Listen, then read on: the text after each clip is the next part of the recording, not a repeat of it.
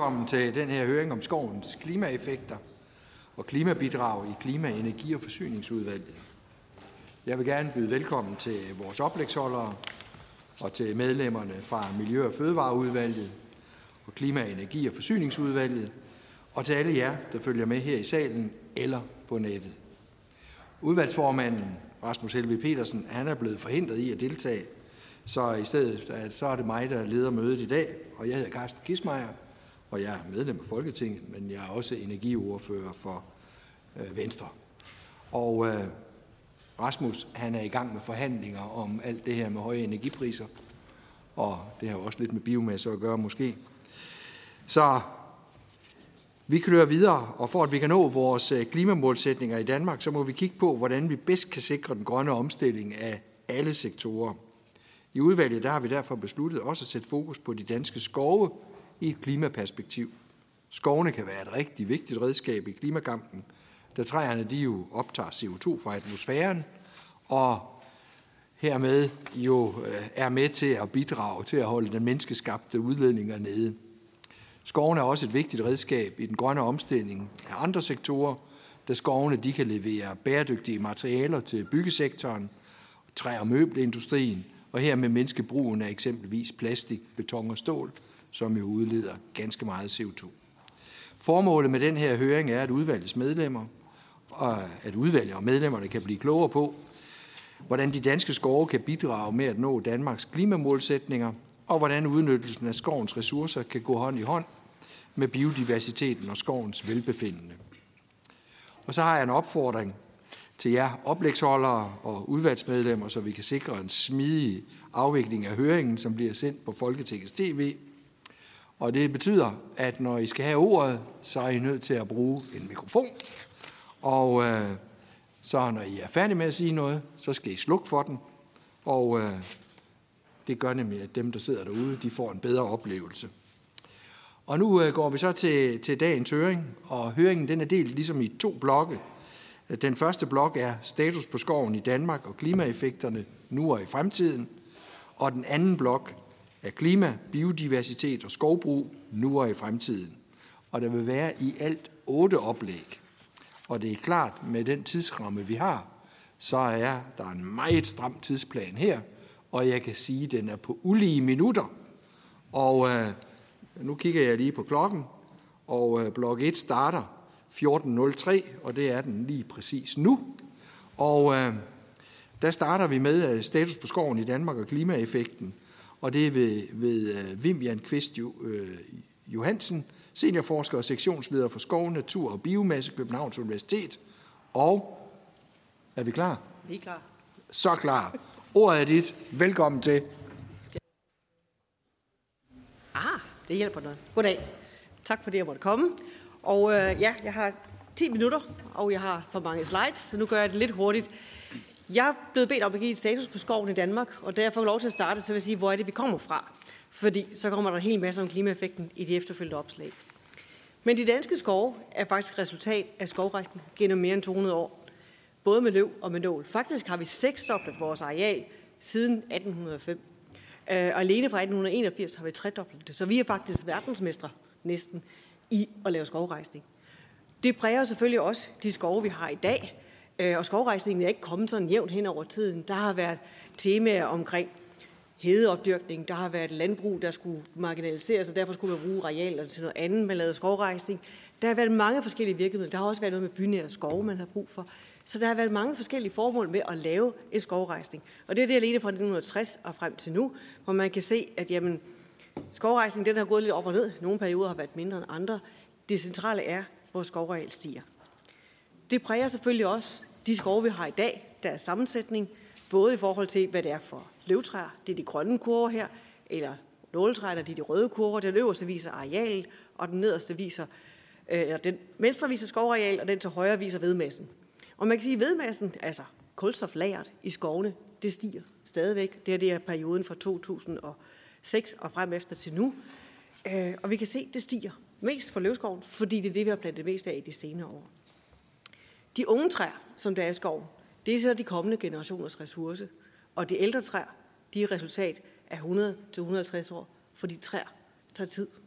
Det er ikke noget, der kommer fra den ene dag til den anden. Og det, vi har at gøre med i dag, er betinget af den historie, vi har med, og dermed også den skovrejsning, vi har haft i 200 år.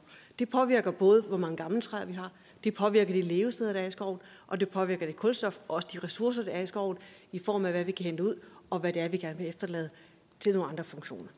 Så det er bare for at have det her fokus, på, det er rigtig vigtigt at huske, at skoven er ikke noget, der bare lige kommer. Det kan godt forsvinde hurtigt. Det håber vi ikke, den gør, men det er noget af det, der blandt andet er temaet her. Skovene har jo også leveret udtag af produkter. Det afspejler jo også, hvad det så er for nogle skove, vi har. Og man kan sige, at løv og nål, som vi kunne se i det foregående figur, har næsten lige meget areal. Men nåleskovene bidrager med dobbelt så meget træ per hektar per år, som løvtræerne gør i den hugst, vi kan hente ud. Så der er selvfølgelig en forskel på, hvad det er, man kan hente ud, afhængig af, hvad det er for noget, man har i skoven. Igen, historien har en betydning for, hvad vi kan i dag. Noget andet, der afspejles i, i det, vi har nu her, er, hvad er det for en teknik, vi har? Hvordan er det, vi høstetræerne? Er det med økser og sav, eller er det med motorsav, eller er det med, med maskiner, der kan udnytte selv den sidste kvist? Hvordan er det, vi gør det? Øh, det afhænger også af, hvilke markeder der er. Har vi nogle savværker lokalt, eller skal vi eksportere det til Indien eller Kina eller Rusland? Øh, og samtidig, hvad er det for nogle kraftvarmeværker, vi har? Har vi brug for en omstilling der? Eller har vi måske i virkeligheden en ny fancy metode, der kan bruge alt det her træ, vi i dag brænder af, til at lave nogle nye kompositmaterialer af, så vi i stedet for kan bruge det, i stedet for at bruge gipsplader eller andet i vores byggeri. Så når vi snakker om vores klimaeffekter, så er der nogle kulstofpuljer i skoven. Øh, der er de levende træer. Det er selvfølgelig der, den store dynamik sker. Øh, der er også noget dødt ved, og der er noget litterlag, altså de her løv, løv og grene, der ligger nede på skovbunden. Og så er der jorden. Og man kan sige, at skovjorden og jorden har en hel masse kulstof i sig. Og det havde den også, da den var landbrug eller hedeareal. Ændringerne i jorden går langsomt. Og også når vi laver skovrejsning, sker der ændringer. De kommer over 100 år, og det går langsomt. Så man kan sige, at skov, kulstofpuljen i jorden er stor, men dynamikken sker i de levende træer. Og det er en væsentlig ting, og det er også den, vi forvalter og aktivt påvirker, når vi går ud og forvalter vores arealer. Vi vi kigge på tilvæksten, altså den CO2-optag, der sker i skovene. Øh, I den periode, hvor vi har målt det med Danmarks skovstatistik, øh, har den været nogenlunde jævn. Den har været svagt faldende i de senere år. En effekt af træsammensætning, nogle træer, der bliver ældre og derfor vokser mindre, nogle skovrejsninger, som måske ikke vokser så hurtigt, som man havde forventet. Det giver, at der er en, en, øh, en svagt aftagende i den samlede søjle. Vi kan også se, at vi hugger en del af det, men også at den blå, mørkeblå elementen i bunden af søjlerne, som viser, hvor meget det bliver tilbage i skoven, den stadigvæk er positiv. Altså, der er stadigvæk en opbygning af kulstof ved skovene, selvom vi har haft endda en ganske stigende hugst i de senere år. Når vi rapporterer til FN, så øh, kan man sige, at det er jo interessant at se, at der er en kurve her, og de er ret komplekse, det ved jeg godt. Nu har jeg sat med alligevel. Det vigtige er sådan set, når kurven er under 0, hvad den er det meste af tiden, den tykke røde kurve, så er det godt, fordi så fjerner vi CO2 fra atmosfæren.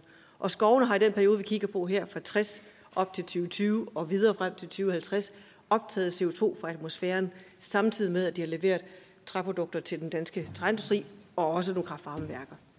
Nogle af de træprodukter, som hentes ud fra skoven, kommer så ind i det, man kalder træprodukter. Det kommer Niklas til at snakke lidt om om lidt. I vores fremskrivning her er det sådan en frozen policy, der ligger i de kurver her, altså den samme skovforvaltning som nu, en forholdsvis svag skovrejsning og naturreservater og den samme teknik fortsat. Det påvirker selvfølgelig noget alt Så det vil jeg ikke snakke så meget, for min tid den løber. Så jeg vil hellere snakke om, hvad kan vi gøre? Skovrejsning, det er jo noget af det, der gør en forskel. Det har vi jo kunne se, det er det, der gør forskel på de skove, vi har i dag. Hvis ikke vi havde haft skovrejsning i 200 år, havde vi ikke haft noget kulstofbinding i dag. Fremadrettet gør arealt en væsentlig forskel, også hvilke træer det er, vi planter. Det er ikke quick fix, det kommer ikke fra i dag til i morgen, men det gør faktisk en forskel. Tænk på Vestskoven, den er plantet i 70'erne. Allerede nu er der rigtig meget skov og kulstof derude, tilsvarende med andre. Så det kommer også hurtigere, end man nogle gange går og tror. Vi kan også gøre en forskel i forhold til, hvordan vi bruger det træ, vi henter fra skoven.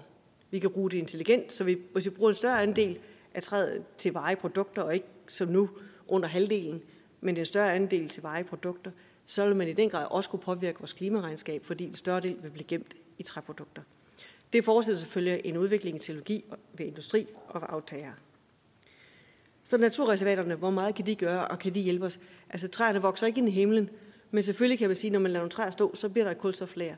Men det vi også kan se, at det er ikke der, vi får den, den store effekt, hverken på den ene eller den anden måde. Øh, der er nogle omstillingsperioder, som giver noget, lidt øh, reduktion af kulstof øh, i de indledende år. Alternativt kunne man have taget et hugstop, derfor har jeg taget den figur med. Der er forskellige effekter på såvel klima som biodiversitet, og det er jo det, der er skovenes udfordring, at de ikke kun er for kulstof, de får mange andre elementer også. Så hvis jeg skal summe op, jeg blev bedt om at komme med nogle tre punkter. Øh, Danmark har været rigtig god til skovrejsning i mere end 200 år.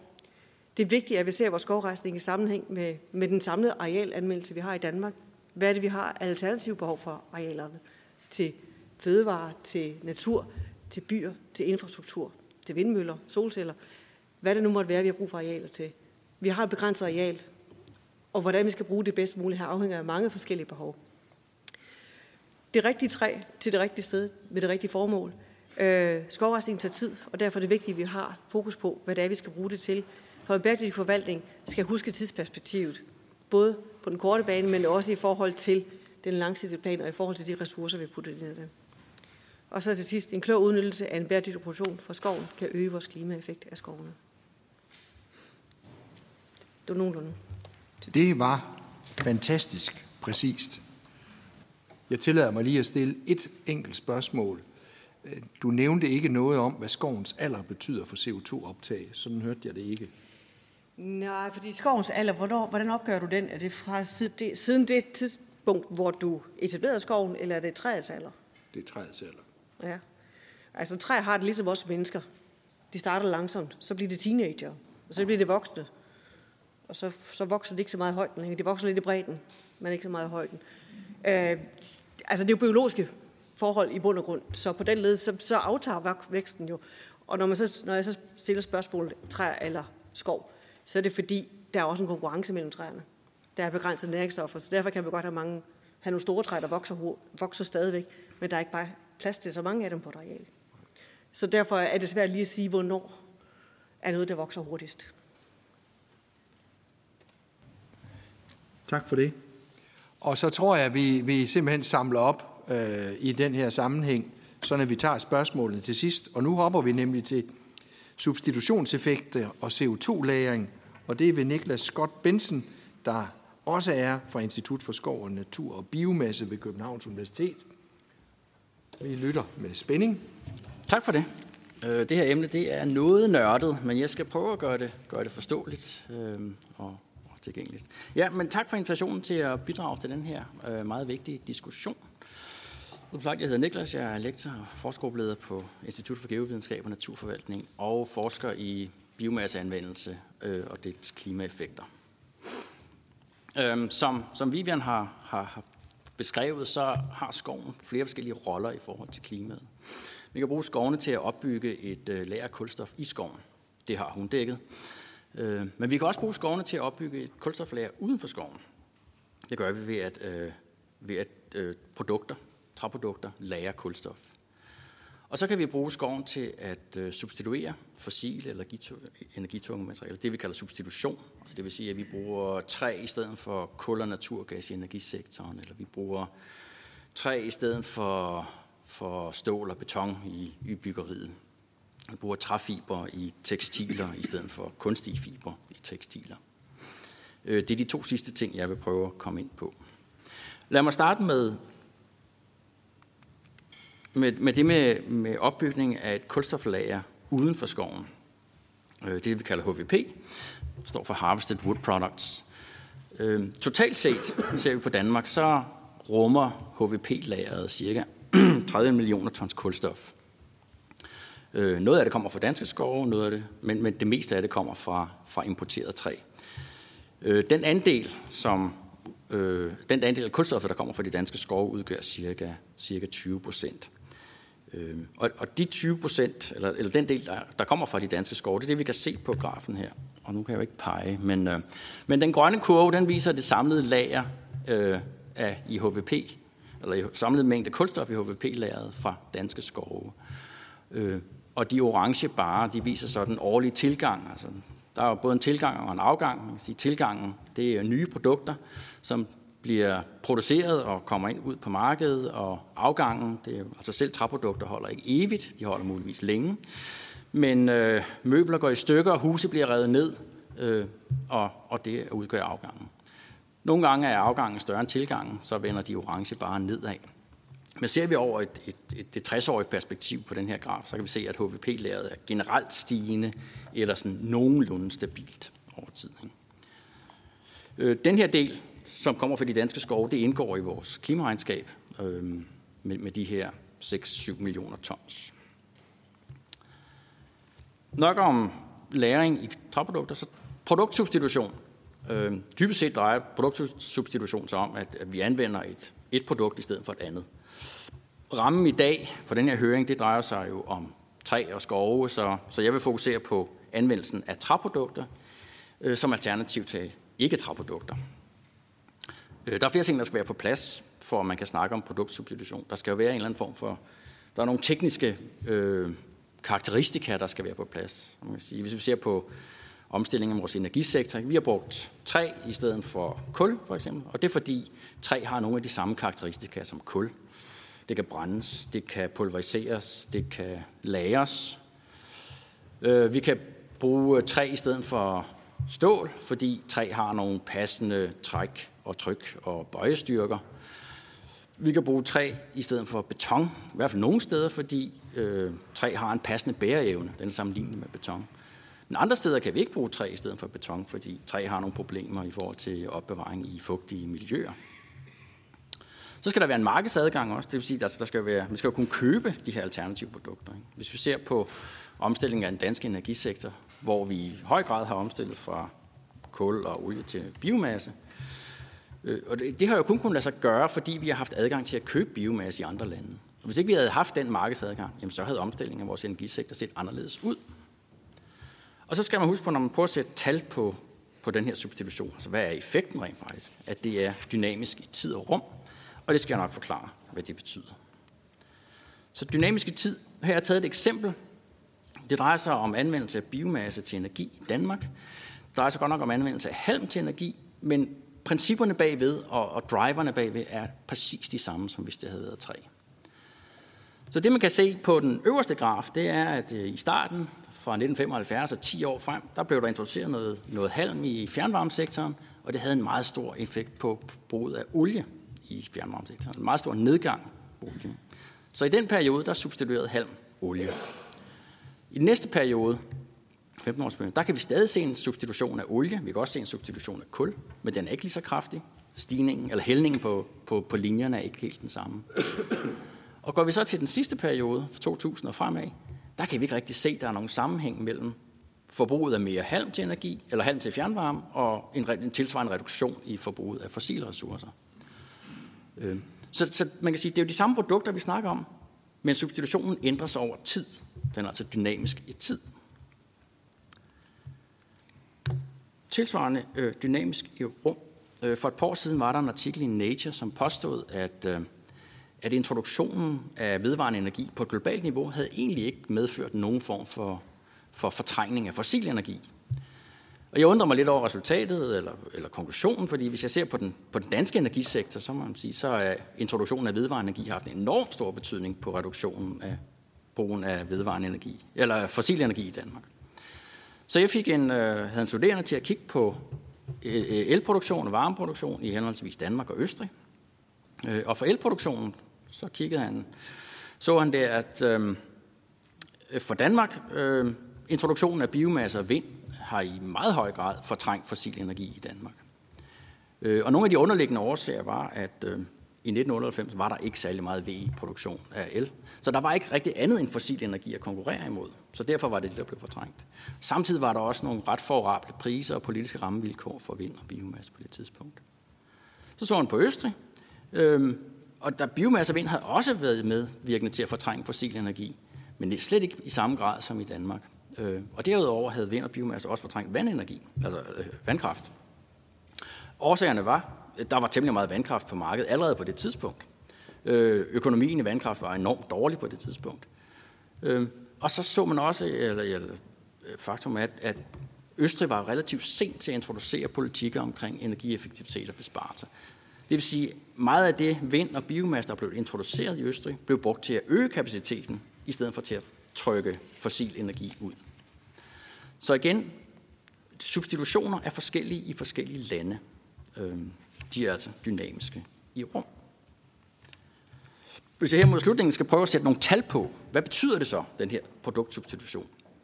Øh, European Forest Institute lavede for et par år siden en gennemgang af den videnskabelige litteratur, øh, og, og har lavet, øh, eller publiceret den her tabel. Og jeg har sat tabelteksten med, fordi tabelteksten har en masse meget, meget vigtige forbehold, når man, når man tolker på de her tal. Nogle af de her forbehold drejer sig om dynamikken i tid og rum, Øh, men konklusionen er, at de skal bruges med varsomhed, sådan nogle tal. Men hvis vi ser på tabellen, så ser det ud til, at brugen af træ i konstruktioner, strukturelle eller ikke strukturelle, har en eller anden substitutionseffekt på 1,3 eller 1,6 som gennemsnit. Det betyder, at for hver kilo kulstof i et træprodukt, der anvendes i konstruktion, øh, fortrænges et sted mellem 1,3 og 1,6 kilo fossil kulstof. Det holdes altså ude af cirkulation i atmosfæren. Man, man skal forstå tallet som sådan, at øh, hvis træet kommer fra bæredygtigt skovbrug, så er en fortrængnings- eller en substitutionsfaktor over 0. Det har en klimaeffekt, eller en, en positiv klimaeffekt, øh, og en værdi under 0 har så en negativ påvirkning af klimaet. Tilsvarende for tekstiler, det ligger noget højere, gennemsnit 2,8, og andre produkter øh, øh, 1 til 1,5. Men igen, man skal, man skal bruge de, netop fordi de her værdier er øh, dynamiske i tid og rum, skal de tolkes relativt varsomt. Men det her det er jo blot for at give en idé om, hvor ligger substitutionseffekterne. Så hvad er det, hvad er det for nogle størrelsesordner, vi snakker om? Og så til allersidst, øh, så skulle jeg spørge lidt, eller snakke lidt om, hvordan, jamen, hvordan prioriterer vi så om det her med læring i skov i forhold til læring i produkter, og med den substitutionsmulighed, der så følger med. Og der kan man sige, at hvis træ erstatter energitunge fossile materialer, så er der generelt en større klimaeffekt eller klimagevinst i produktsubstitution, end der er i læring i skov. Man kan sige, substitutionseffekten ved læring i skov, den er en, øh, hvorimod den i produkter altså kan være højere end en. Øhm, en anden ting er, hvis man kunne, det blev også nævnt af videoen, hvis vi kunne bruge, altså en relativt stor del af hugsten i de danske skove, det går direkte til energi. Hvis nu vi kunne bruge noget af det her træ til nogle produkter, øh, før vi bruger det til energi, øh, så vil det øge klimagevinsten ved træprodukter. Og der kræves en masse industriel udvikling og, og innovation for at gøre det, men det burde være teknisk muligt. Hvis vi kunne anvende vores træressourcer mere cirkulært, øh, hvis vi kunne øh, sørge for, at de ikke kun fik en runde, men to runder, tre runder eller fire runder som produkt, før vi burde til Vi kan altid brænde af i sidste ende. Vil det også øge klimagevinsten for træprodukter. Og så den sidste, men meget vigtige pointe, det er, at det her med læring i skov og læring i træprodukter er ikke nødvendigvis modstridende hensyn. Øh, hvis vi ser på udviklingen i skov i Danmark over de sidste 50 år, ikke kun i Danmark, faktisk i det meste af Europa og Nordamerika, så er der blevet mere skov, der er blevet mere træ i skovene, og alt det, det er sket samtidig med, at skoven har produceret flere og flere produkter. Så læring i skov kan øges samtidig med øh, produktion af træprodukter. Og så var det vist nok mine 10 minutter. Og så må I stille spørgsmål senere. Lige præcis. Og vi øh, siger tak for den her gennemgang, og det, det var rigtig flot. Øh, så biomassens bidrag til den grønne omstilling, der har vi Jesper Sølver Skov, fagchef Klimarådet.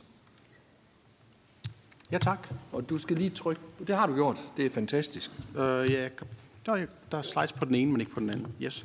Uh, ja, men tak for invitationen til at komme her og, uh, og give et oplæg.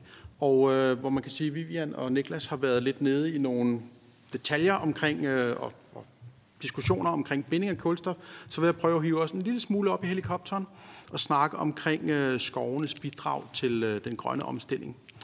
Og, øhm, og det første, jeg vil, vil tage fat i, det er sådan bare helt overordnet for at sætte scenen. Altså, når man kigger på biomasse, så kan det bidrage til på, på grundlæggende tre måder til, den, måder til den grønne omstilling. Og det ene er det, som vi lige har hørt om før, med at det kan være råvarer til materialer, som kan fortrænge andre materialer, som måske er mere klimabelastende. Det andet er, at vi kan bruge brændsler øh, til energiformål i stedet for fossil energi, og på den måde fortrænge noget fossil energi og, øh, og reducere noget drivhusgasudledning den vej igennem.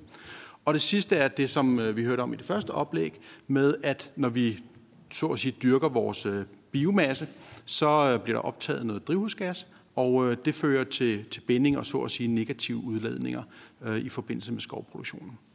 Og det er noget, som vi har kigget på i Klimarådet gennem noget tid, og, øh, og man kan sige et eller andet sted, så det er væsentlige bidrag alle sammen, øh, og man kan diskutere, ligesom, hvor stor en rolle skal det spille, men det spiller en væsentlig rolle i forhold til at nå frem mod det her nettomål, netto-nul-målsætningen i 2050.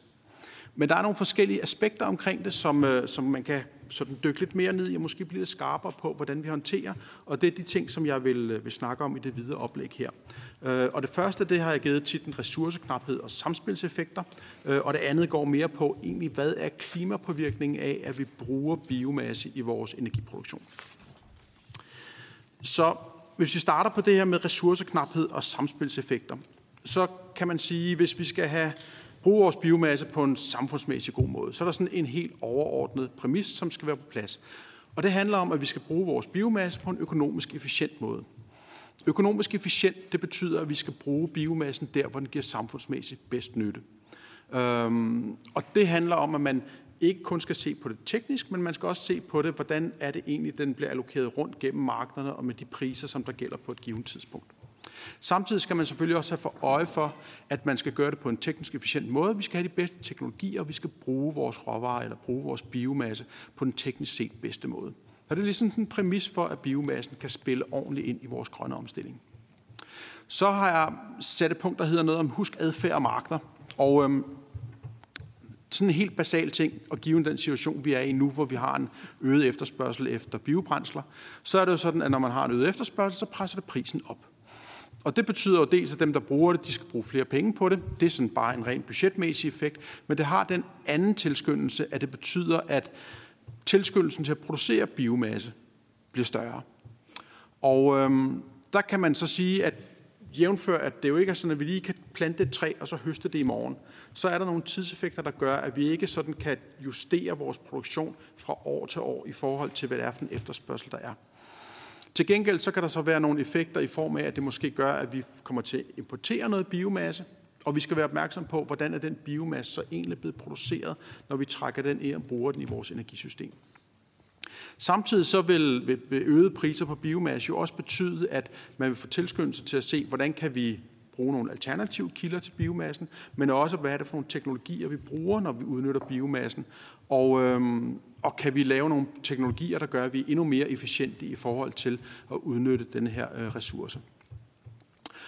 Øhm, men, men man kan sige, at det hele er ligesom forbundet med de her forsinkelser, dels på grund af, at vi har tidsforsinkelsen i, hvornår man ligesom udvider sin produktion, og hvornår man så kan anvende produktionen, men også fordi vi jo, som Vivian også var inde på, har de her forskellige, eller har den her arealbegrænsning.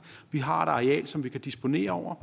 Det areal, det kan bruges til mange forskellige formål. Hvis vi vælger at bruge det til en øget produktion af biomasse, jamen så trækker, fortrænger det andre former for anvendelser. Og, øh, og det er det, som vi økonomer vil snakke om, at det betyder, at man har en alternativ omkostning ved, ved at producere skoven, eller ved at, ved at lave en øget skovbevoksning. Og, øhm, og det afhænger selvfølgelig også af, hvad er det for en fødevare efterspørgsel, vi har. Vi har jo typisk konflikt, eller ikke konflikten, men vi har konkurrencen mellem skov og areal til produktion af fødevarer.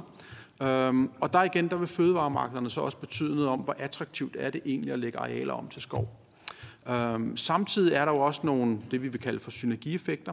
Hvis vi har arealer med skov, så kan de typisk også bruges til andre ting. De kan bruges til rekreativt formål, øh, eller de kan bruges til at øh, styrke bio, biologisk mangfoldighed. Og på den måde er der nogle sammenhænge til andre politikker, man skal være opmærksom på, når man begynder at, at arbejde med, hvordan kan vi få vores biomasseproduktion ændret, øget eller reduceret. Så det er ligesom nogle, nogle, nogle af de her sådan samspilseffekter, som er væsentlige at have for øje. Og så har jeg sådan som det fjerde punkt skrevet bæredygtig biomasse. Og jeg ved godt, der er sådan en talesættelse omkring, at vi har et, har et sådan koncept eller en definition af bæredygtig biomasse. Men jeg tænker også lidt på det i en lidt videre sammenhæng med, at man skal være opmærksom på, at i sådan en situation, som vi har nu, hvor man kan sige, at markedet rykker sig, efterspørgselen den øges, og kan der være nogle skovarealer, der pludselig kommer i spil, som måske er forbundet med nogle rigt andre væsentlige værdier, som for eksempel biologisk mangfoldighed, som man pludselig synes, nu har de en produktionsmæssig interesse i stedet for. Og det der med at se på, hvorfor nogle skovarealer er relevante at bruge i en forskelig produktion, og hvorfor nogle skovarealer har en anden funktion i nogle af de politikmål, som vi har. Det er væsentligt at holde sig for øje. Øh, sådan for at sætte lidt på spidsen, det ville være ærgerligt, hvis Suserup Skov skulle lave om til flis, øh, fordi vi gerne vil føde et fjernvarmeværk ned på Vestjylland. Ikke? Så man skal lige være opmærksom på, at man ikke kommer til at sætte nogle forkerte mekanismer i spil, fordi man ikke har styr på sammenhængene. Det sidste, jeg vil, øh, vil snakke om, det bliver en lille smule mere teknisk, eller, eller, men, men i sådan en situation, hvor vi også har en øget anvendelse af biomasse, der skal man også være opmærksom på, i hvilket omfang man egentlig kan tillade sig at tale om CO2-neutralitet, når vi snakker om, om, øh, om biomasse fra skov. Og det handler jo igen også om denne her tidsforsinkelse, der er mellem, at man fælder et træ, i givet fald anvender det til, øh, til biobrændsel, så planter man et nyt træ, og så går der måske 80 år eller 100 år, før det her træ er færdig med at optage den CO2, du brændte af på en halv time i et fjernvarmeværk. Og et eller andet sted, ud fra sådan en overordnet ligevægtsbetragtning, så er det selvfølgelig fint, så er det neutralt. Men hvis vi snakker om det i sammenhæng med, at vi har nogle mål, der ligger i 2025, 2030 eller 2050, så er det jo alle sammen tidshorisonter, der gør, at øh, man skal have styr på, hvornår er det, vi frigiver CO2'en, og hvornår er det, CO2'en bliver optaget i forbindelse med skovproduktionen. Og det tænker jeg, det er ret centralt også at få måske endnu mere indblik i og endnu mere styr på, når vi diskuterer biomassens indfor, eller indflydelse på vores, øh, på vores klimamål. Og for at trække den en gang længere, i forhold til risikoen for, at der sker klimaforandringer, så er det jo også sådan, at klimaforandringer kommer af, at vi bygger CO2-koncentration op i atmosfæren. Denne her CO2-koncentration i atmosfæren, der er nogle tærskelværdier for, hvornår vi kan ligge inden for vores 2-graders målsætning, eller hvornår vi kommer over i nogle andre klimascenarier. Og igen, givet at det ikke er sådan, at CO2 bliver hævet ned samme år, som den bliver afbrændt, så skal man igen have styr på det her med de tidsmæssige forskydninger i optag og afbrænding af, af CO2, når man, øh, når man vurderer biomassens betydning i forhold til vores klimaeffekter også. Så den her forståelse af tærskelværdier og hvordan forskellige anvendelser af biomasse spiller ind i det, ser vi også som sådan en vigtig ting, man skal have fat i. Så vi har brug for at blive klogere, både i forhold til det her med biomassen bidrag positivt og negativt på klimamålene, øh, og i forhold til også, hvordan vi arbejder med dem i vores CO2-opgørelse, og hvordan vi regner med dem, når vi laver vores, øh, vores analyser af forskellige typer af mål. Og så vil jeg bare lige slutte af, nu har jeg ikke nogen slide med det, men sige tre budskaber fra mit oplæg. Det ene er, at øh, det er væsentligt, at man tænker på, der er nogle markeder, der er i spil her, der er med til at allokere nogle ressourcer til at finde ud af, hvad skal de her skovprodukter blive brugt til. De markeder skal have lov til at arbejde. Øh, den anden ting er, der er også nogle samspilseffekter i, hvordan vi bruger vores ressourcer, hvordan, øh, hvad for nogle arealer, der bliver allokeret til skov, hvad for noget skov, der bliver brugt til biomasseproduktion eller til anden type produktion, som vi skal have styr på. Så vi skal også have, have en ordentlig regulering af de her markeder, så vi ikke får de her utilsigtede effekter af vores øh, anvendelse af biomassen. Og det sidste er så, det jeg sluttede af med øh, på den forrige slide, at vi skal kigge lidt på, hvordan regner vi egentlig de her CO2-effekter af skoven ind, når vi laver vores drivhusgasopgørelser. Så det var mine ord. Det var så fint, og vi er virkelig øh, disciplinerede indlægsholdere. Det er på minuttet. Så nu er vi kommet dertil, at øh, vi siger tak til, til Jesper, og så er vi kommet til, at man kan stille spørgsmål. Og Marie, undskyld. Nå. Ej, Søren var faktisk den første. Tak. Søren har ordet. Øhm, nu står vi over for at skærpe vores krav til nybyggeriet med hensyn til CO2-belastning. Og det, det betyder så, at, at der er nogle træprodukter, som, som hvad skal man sige, måske kan vinde frem. Jeg kunne godt tænke mig at høre, har, har vi nok øh, træprodukter, der er produceret i Danmark? Altså, vi har en lang tradition for spåndplader, men der er jo andre øh, produkter, øh, træfiberplader og, og isoleringsmaterialer øh, baseret på træ, øh, er der nogen, noget produktion, hvor vi ligesom kunne øge det i Danmark? Øh, jeg synes, det er meget interessant, hvis vi kan fortrænge et, et mere klimabelastende produkt, og dermed få en større effekt end bare en til en. Altså man sige, helt generelt er der ikke nok træ i de danske skove til at forsyne det danske forbrug af træ. I, uh, i byggesektoren tror jeg, det er sted mellem 70 og 80 procent af det træ, der anvendes, det kommer fra udlandet. Øh, men man kan sige, der er jo en, som, som Ivan viste, der er jo en netto tilvækst i de danske skove, så potentielt set kan der jo godt høstes mere øh, for, for, for at understøtte den, den øgede efterspørgsel, som, som øh, vil, vil give. Øh, men der er nok en... Altså der er, man kan sige, der er jo dels en udvikling, at øh, staten lægger en meget stor del af sine skove urørt over de næste par år. Øhm, og så en øget efterspørgsel vil formentlig betyde, at en væsentlig del af det ekstra træ, der skal bruges, det vil blive importeret. Og så er det Marie. Tak for det. Jeg har to spørgsmål. Jesper, du nævner, at biomasse fra, øh, fra træ ikke er CO2-neutral, og at der er risiko for, at, øh, at det overskrider nogle tærskelværdier. Jeg synes ikke helt, det harmonerer med det, øh, øh Vivian og Niklas sagde. Jeg ved ikke, om, om I er enige i det synspunkt, om I vil kommentere på det. Og så mit andet spørgsmål, Øh, det er til dig, Vivian. Øh, du nævnte, at løvskov og nåletræer fylder cirka lige meget, men øh, at nåleskov, nåleskov er dobbelt så effektivt. Kan du uddybe det lidt? Er det i forhold til, hvad vi, hvad vi får ud af det, eller i forhold til CO2-optaget? Tak. Okay, hvis jeg tager den, det sidste spørgsmål først. Der er noget CO2-optag, der er betydeligt højere i nåletræer, plus at det, man kan hugge ud af den, har en højere udnyttelsesgrad, så man udnytter en større del af den tilvækst, der kommer i nåletræerne.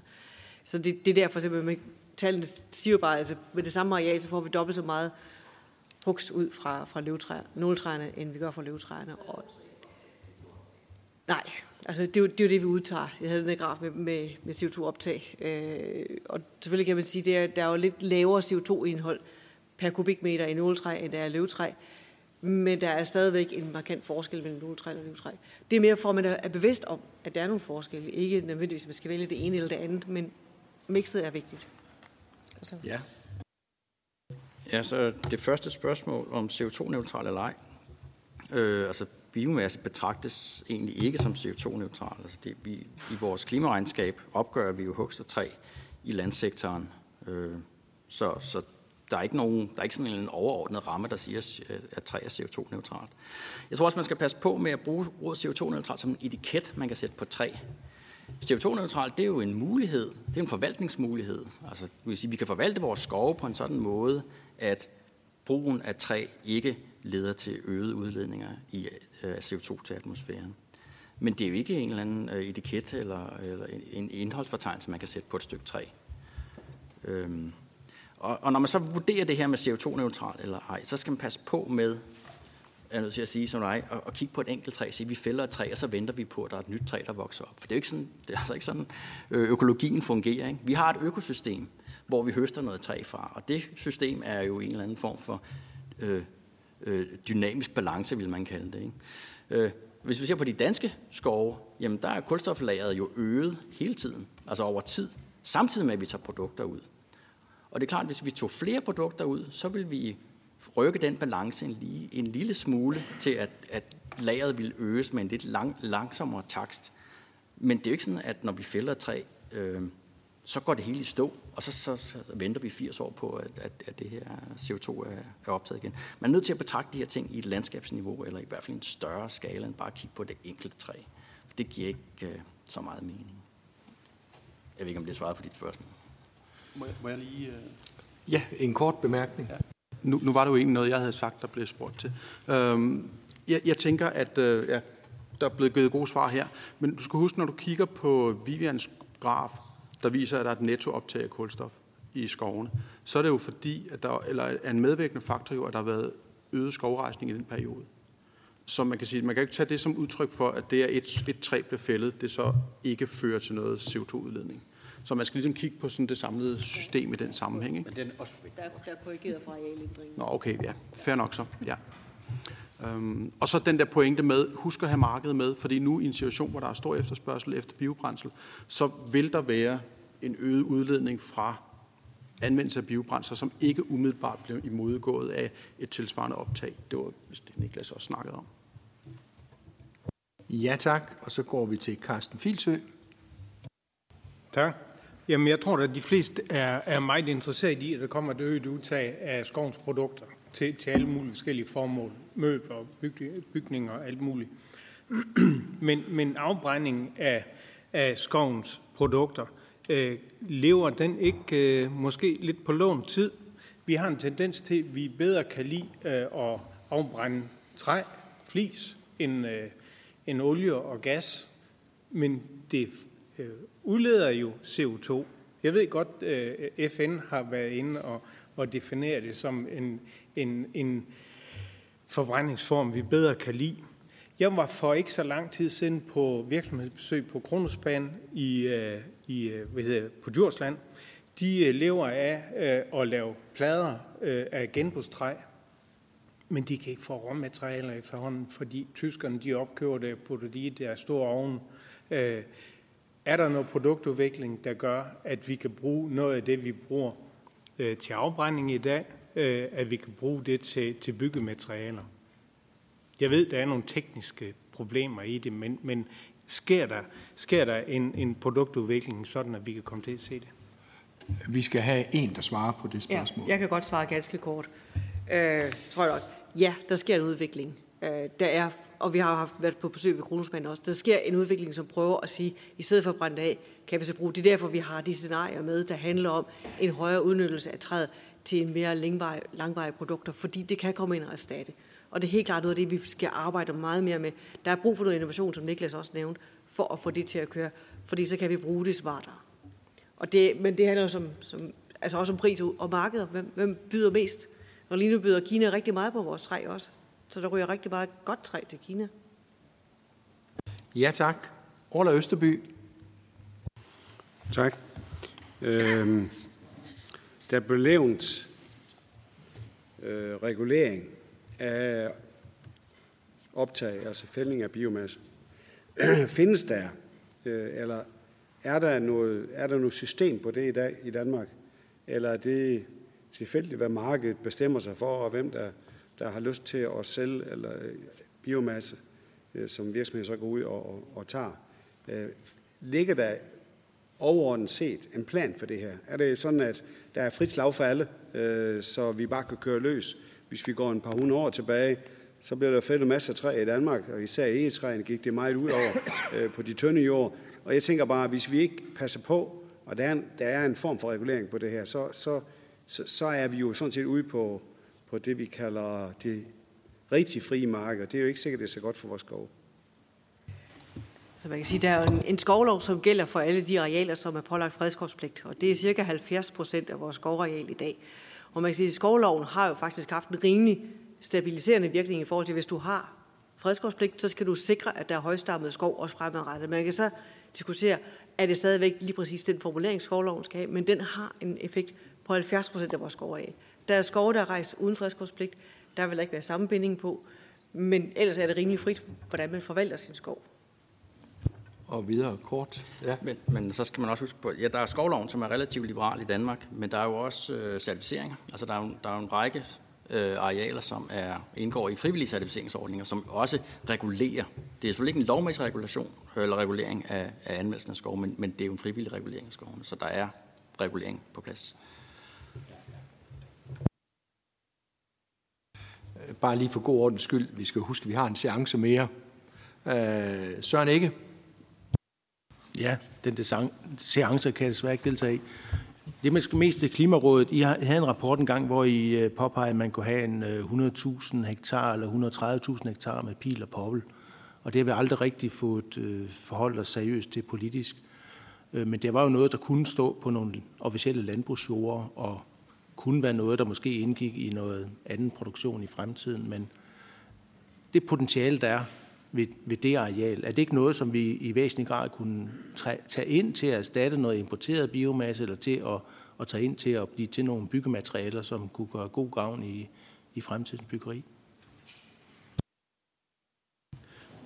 Jo, altså produktion af biomasse i som øh, ja, flereårige afgrøder på landbrugsjord, vil man kalde det for.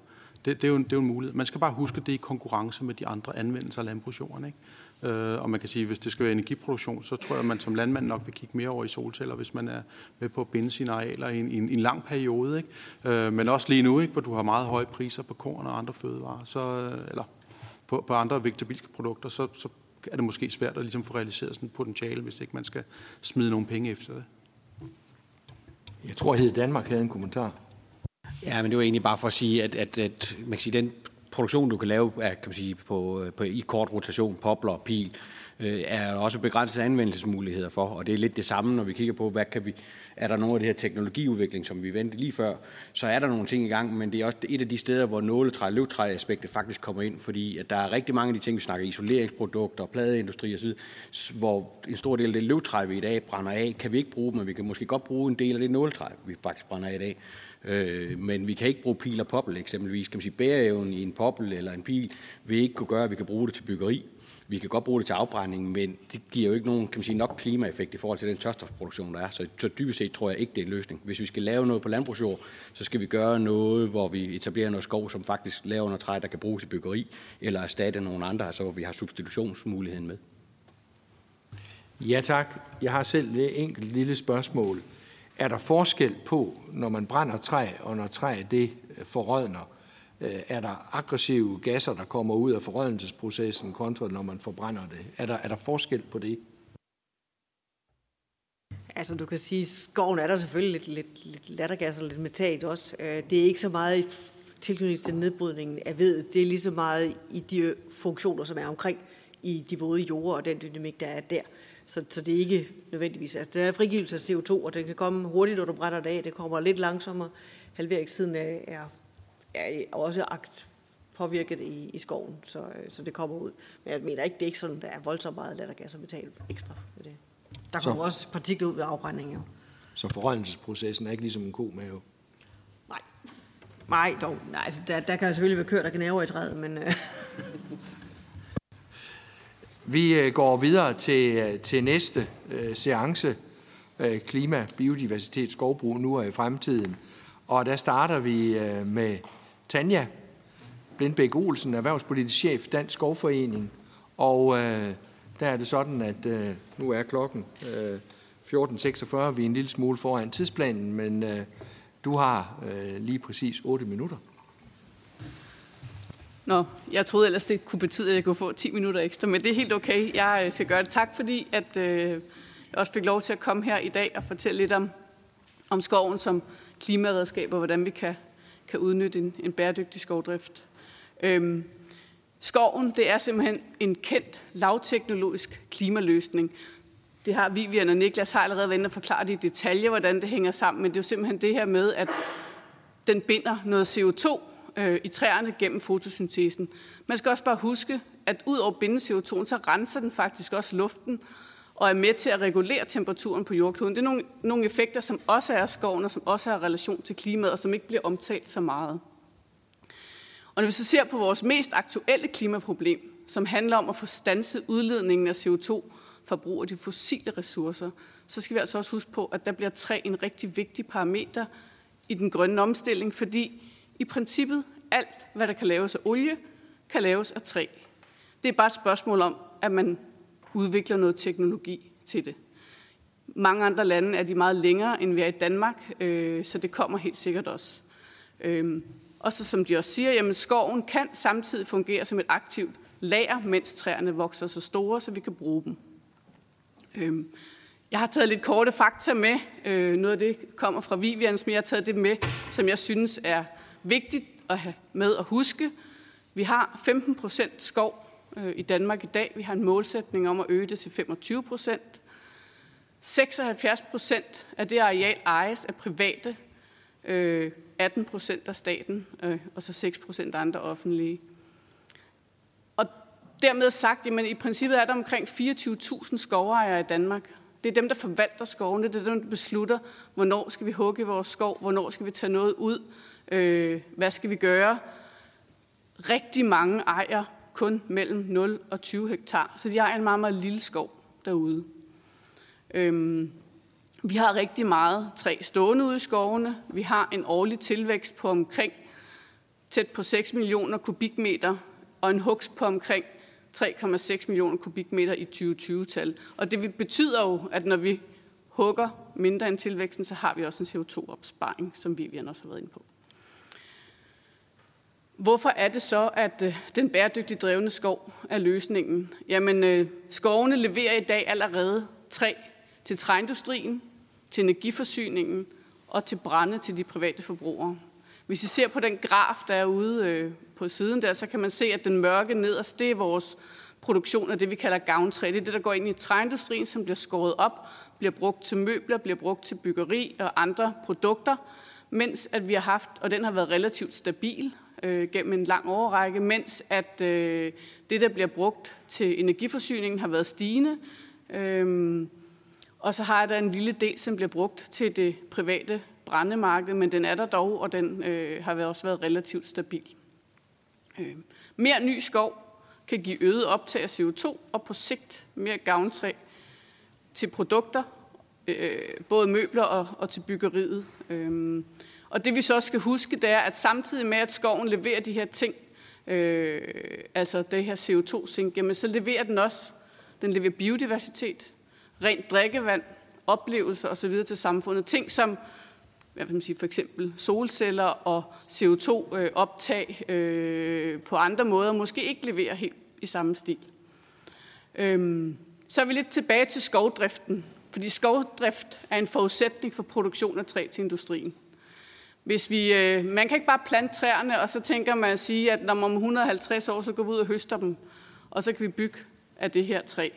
Øhm, det kræver, at man passer og plejer skoven. Man planter typisk mellem 2.500 til 4.000 træer, når man går ud og planter. Eller også, hvis man forynger skoven, så kommer der rigtig mange små træer op. De skal tyndes. Man skal udvalge de træer, man vil satse på. De træer, man tror på, kan blive gode, stærke træer, som kan bruges til byggeri og møbler for eksempel. Så man går ud, og så tønder man. Og de første par gange, man går ud i skoven og tager noget ud, der kan det, det har simpelthen, det er for småt, det er for, det er, dimensionerne er for små, så man kan skære det op. Øh, det har ikke en øh, sammensætning, der rigtig kan bruges. Øh, måske kunne man godt udnytte det på sigt på en anden måde, men her og nu, så har det ikke nogen anden anvendelse, fordi der er simpelthen ikke nogen afsætning af det her træ til andet end til energi. Så der kan man se, du kan man ikke se så tydeligt måske på de der tal, men hvis man kigger lidt ned i figuren, så kan man se, at i de første tøndinger, så kommer der rigtig meget hugstrester og energitræ ud. Men jo selvfølgelig, når træerne først når en vis diameter, jamen så kan de anvendes i træindustrien. Men når du fælder et træ, så vil der altid være en del af det, som kan, ikke kan bruges, og som vil blive nødt til at kunne blive brugt til noget andet. Og det, at skovejere nu kan afsætte sit træ til energiformål, gør, så de kan få en vis økonomi i at gå ud og passe og pleje deres skov, så vi til sidst kan få noget rigtig dejligt gavntræ til vores byggeri. Produktionsskovens potentiale, hvad er det, vi kan forvente? Vi kan sige, øhm, WWF lavede på et tidspunkt en opgørelse, det her det er på verdensplan, der siger, at i 2050 kan man forvente en 3-4-dobling af træforbruget i verden. Så derfor så er der brug for mere træ. Vi skal have mere skov. Øh, vi kan ikke redde hele verden ved at plante mere skov i Danmark, men vi redder slet ikke verden ved at, at, at plante mindre. Øh, dyrke skoven og anvende træet til produkter, hvor vi indregner de her substitutionseffekter osv., jamen så kan vi reducere Danmarks udledning med 150 millioner tons CO2 over de næste 30 år. Og det svarer til vores aktuelle udledning i to og et halvt år. Og så den her med at sige, at hvis vi nu bare lod træerne stå derude og vokse sig endnu større, så kunne vi lære endnu mere derude, og det ville jo være rigtig godt, fordi så hvis vi ikke fældede det, så udledte vi heller ikke noget. Og, så det her, og det her det er ikke for at sige, at vi ikke skal lave urørt skov på nogen måde, men det er bare for at sige, at hvis vi lagde alle de danske skove urørt, vil de lære 90 millioner tons over de næste 30 år, og svarende til Danmarks aktuelle udledning i et, et halvt, halvanden år. Øh, og samtidig vil vi så ikke kunne få leveret noget af alt det træ, vi har brug for øh, til den grønne omstilling øh, fra Danmark, og vi, det vil betyde, at vi skal ud og importere, i hvert fald den del, vi bruger fra det, i det øh, fra den hjemlige del nu. Øh, mine tre pointer, øh, som jeg synes, I skal tage med, øh, det er, at danske skove kan bidrage endnu mere til, til klimaløsningen, hvis vi dels sætter noget øget turbo på skovrejsningen derude, at vi får plantet noget skov, og vi også får sikret, at vi får plantet noget, som vi også kan bruge til produkter fremover. Øhm, der skal gives nogle gode og stabile rammevilkår for en bæredygtig skovdrift. Skovloven er et af de allerbedste eksempler. Vi har en skovlov, der er tilbage fra 1805. Selvfølgelig har den været ændret undervejs, men den har givet skovejerne en vis fornuftig ramme med en målsætning om en bæredygtig drift. Øh, og det gør, at skovejeren bliver motiveret øh, til at drive sin skov øh, bæredygtigt. De bliver motiveret til at, at gøre noget, så vi rent faktisk får det her frem. Øh, samtidig kan man sige, at øh, den sidste er så lidt en, en, der går den anden retning, skiftende og stigende krav, meget detaljerede krav til skovdriften, som vi for eksempel begynder at se i noget af det EU-regulering, der kommer, som jo så også skal implementeres i dansk lovgivning, for eksempel vedvarende energidirektivet. Øh, det giver nogle usikkerheder omkring afsætningsmulighederne, særligt for tøndingstræet og hugstresterne i skoven, og det mindsker altså motivationen og incitamentet både til at passe skoven, men særdeleshed også til overhovedet at anlægge skov, øh, fordi de første tøndinger rent faktisk også kan være afgørende for, at man kan få noget økonomi i at have sin skov derude. Så det var ultra kort fra mig. Jeg har ikke engang brugt mine syv minutter, tror jeg, eller hvor meget jeg havde. Det var så fint. Det er, er rigtig, rigtig godt. Og vi siger tak til Tanja og går videre til Sten Vincent fra Hed Danmark. Ja, tak. Og, ja, undskyld. Ja, tak. Og jeg skulle snakke om, øh, om skovrejsningen og klimaeffekten og biodiversiteten, og, og selvfølgelig tak for det. Men inden jeg... Og der er ikke kommet noget på endnu, kan jeg se.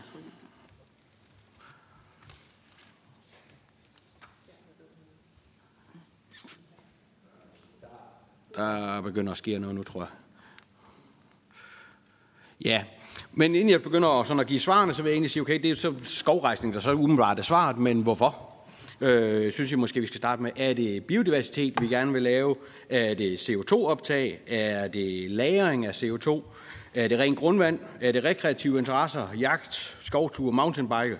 Øh, eller er det materialer til den grønne omstilling? Det er, vi har en kamp om vores jord. Vi vil også gerne have plads ude på den landbrugsjord til solceller, vindmøller, biodiversitet, landbrug, infrastruktur øh, med videre. Og derfor så skal vi også, når vi snakker skovrejsning, være fokuseret og kunne svare på, hvorfor. Skovrejsning kan mange ting på en gang, øh, men vi får altså ikke fuld effekt af alle formål på samme areal på samme tid. Øh, og i stedet for at forsøge at få lidt af det hele på alle arealer, så synes jeg, at vi skal være bedre til at være fokuseret på, hvad det primære formål er med det, vi anlægger. Vi skal ikke reservere biodiversitet eller plads til biodiversitet på et areal, der vil være langt mere egnet til at producere, eller for den sags skyld modsat. Hvis vi så kigger på, hvad der er sket, siden vi besluttede, at vi ville fordoble det danske skovareal, så har vi langt, langt, langt overvejende etableret løvskov. Der er en, den private skovrejsning, den er derudover anlagt langt overvejende med jagtformål. Der er ikke tænkt på produktion og klima, når man har forsøgt at tænke en lille smule på biodiversitet, for det har man ved at ville favorisere hjemmehørende træer, løvtræarter i den skovrejsning, der er blevet lavet. Man har haft øh, et krav til høje plantetal, også ude i skovbrynene, som han har fastholdt den her skarpe afgrænsning, der er imellem skov og landbrug. Det er meget godt illustreret på det her billede heroppe. Og så vil jeg også sige, at hvis vi kigger på, hvad der så sker ind i de her skovrejsninger, så kan vi gå i Vestskoven. Der var nogen, der omtalte den før, at det ligner en skov nu, og det er det også. Men efter 30 år ude i Vestskoven undersøgte man på, hvad der var af, af biodiversitet eller plantersammensætning i Vestskoven. Og efter 30 år, der var der altså stadigvæk flere grøftekantsarter, end der var skovarter. Øh, og øh, derfor, hvis I vil have mere skovbiodiversitet i jeres levetid, så tror jeg ikke, det er skovrejsning, vi skal kigge på. Øh, og Øh, vi kan sige, selvfølgelig er der mere biodiversitet i en skovrejsning, end der er i en vedmark, fordi den er mere divers. Men, øh, men det er jo ikke øh, rødlistede skovarter, vi finder i et skovrejsningsareal før om 1.500 år, 200 år. Det er måske også det samme, der gælder, hvis vi kigger på at lave urørt skov i en midtjysk plantage, så går der altså også lang tid, inden at I vil kunne se effekten på biodiversiteten. Det gennemsnitlige CO2-optag, der har været på de skovrejsninger, der er lavet de sidste 20-25 år, har været ca. 12 tons CO2-ekvivalenter per hektar om året. Så skulle jeg jo spørge til, hvad er klimaeffekten, hvis vi nu laver yderligere skovrejsning? Og så kom jeg til at tænke på Chris Anker Sørensen, da han blev spurgt om, hvor mange kræfter de havde tilbage efter en hård bjergetap, og han sagde 27. Øh, og jeg har så genbrugt det samme svar og sagt 27. Og grunden til, at jeg gør det, det er, at det afhænger fuldstændig af, hvordan vi anlægger den her skovrejsning, og hvad for et formål vi vil have med skovrejsningen. Vi kan lave powerkultur, det er det, der er illustreret i bunden, hvor vi bruger armetræer i skovrejsningen, kan man sige, for at booste CO2-optaget de første 20, 15-20 år. Vi kan bruge mere nåletræ end løvtræ, øh, hvis vi vil have en høj produktion. Både fordi produktionen er højere løbende, men også fordi vi får en meget større substitutionseffekt, som Niklas var inde på, og vi får den meget tidligere, end vi gør, hvis vi planter løvtræ. Vi kan også bruge bedre genetisk materiale. Øh, vi kan også sørge for, at det er anlagt ordentligt, fordi træer de opfører sig lidt ligesom os mennesker, at hvis vi kommer godt fra start, så fortsætter vi også med at præstere.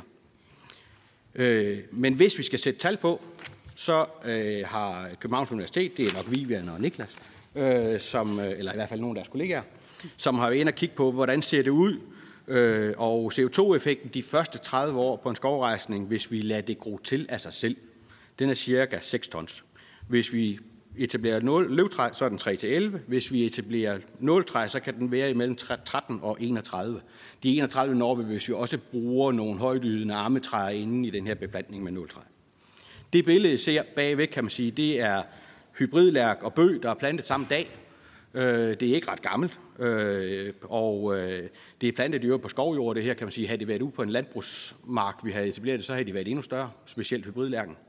Man kan godt finde fire år gamle hybridlærke på, etableret på landbrugsjord, som er 3-4 meter høje.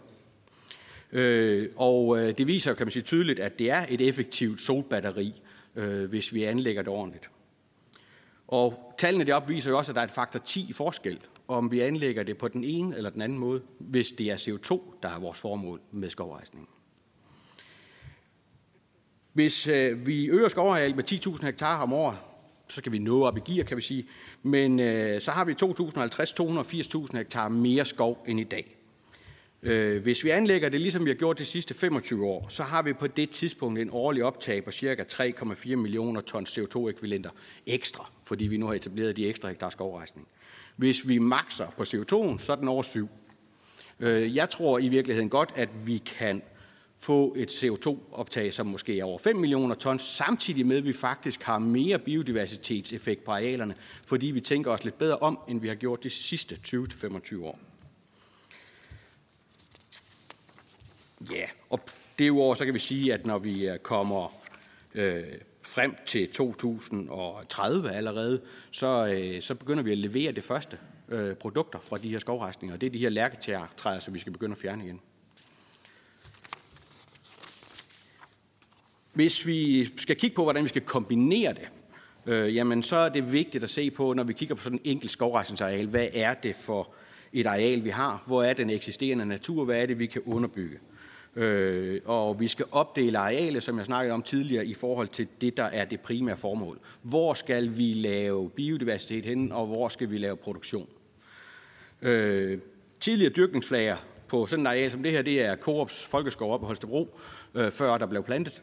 Øh, de bagvedliggende dyrkningsflader, hvor der er blevet plantet, der kan vi etablere noget, der gror hurtigt, øh, nåletræer, øh, med nogle hurtigvoksende øh, ammetræer.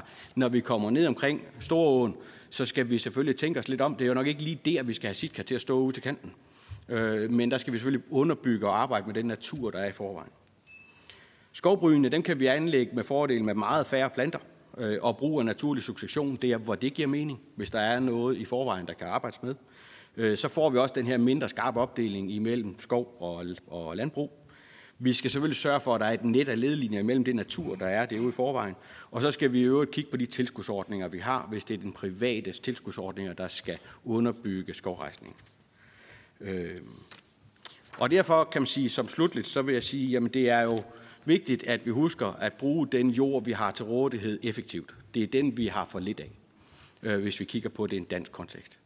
Øh, så, øh, så hvad skal skovrejsningen være løsningen på? Hvis, hvis vi skal bruge den private skovrejsningsordning, så skal den gennemgribende ændres. Øh, det er helt klart sandsynligt, at vi kan få mere skov for de samme penge, øh, og også med en større effekt for både klima og natur, hvis vi får lavet en mere fleksibel ordning med forskellige regler og vilkår, afhængig af, hvad det er for et formål, vi arbejder med.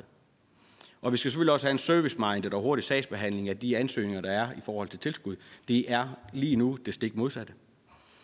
Øh, det samme gælder i virkeligheden, når vi kommer ud i kommunerne og skal arbejde med store projekter, hvor vi også skal have nogle dispensationer en gang imellem. Der skal man jo også møde en kommune, som er service-minded og gerne vil have, at vi rent faktisk får noget mere skov og ikke det modsatte.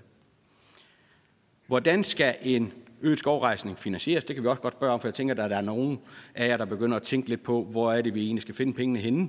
Øh, vi bruger relativt mange penge, og nu skal vi måske også i en periode bruge mindre. Øh, så, øh, så hvor er ordningerne, kan man sige, og vi skal skabe nogle rammer for, at der også er andre end staten, der kan betale for skovrejsningen.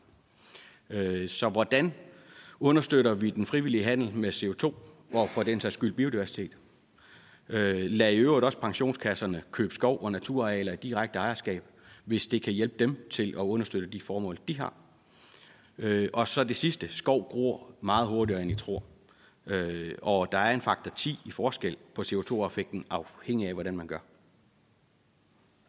Tak skal I have. Det var også flot, og næsten på tid. Så går vi videre til Lærke Flader, branchedirektør træ- og møbelindustrien, og øh, bæredygtig træ er en mangelvare. Værsgo. Tusind tak. Jeg skal lige have... Der var den.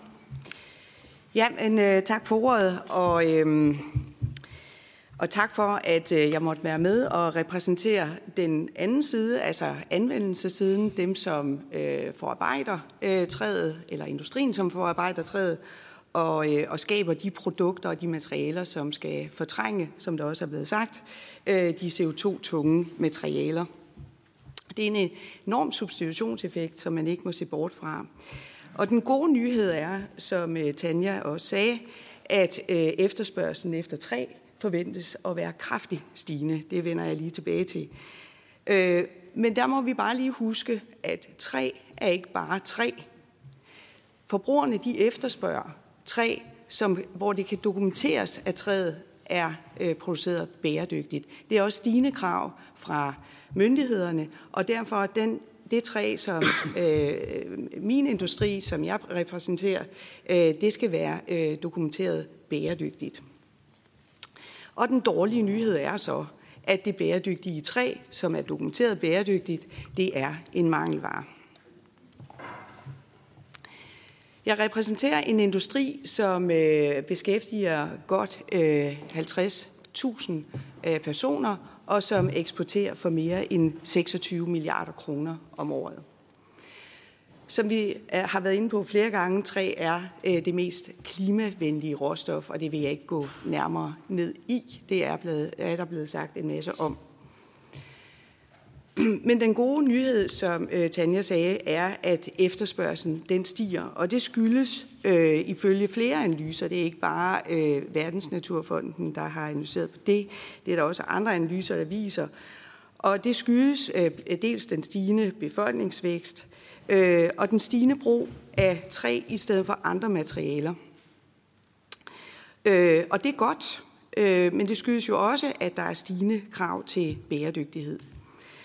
Øh, og så ser vi selvfølgelig også en stigende, et stigende brug af træ til energi.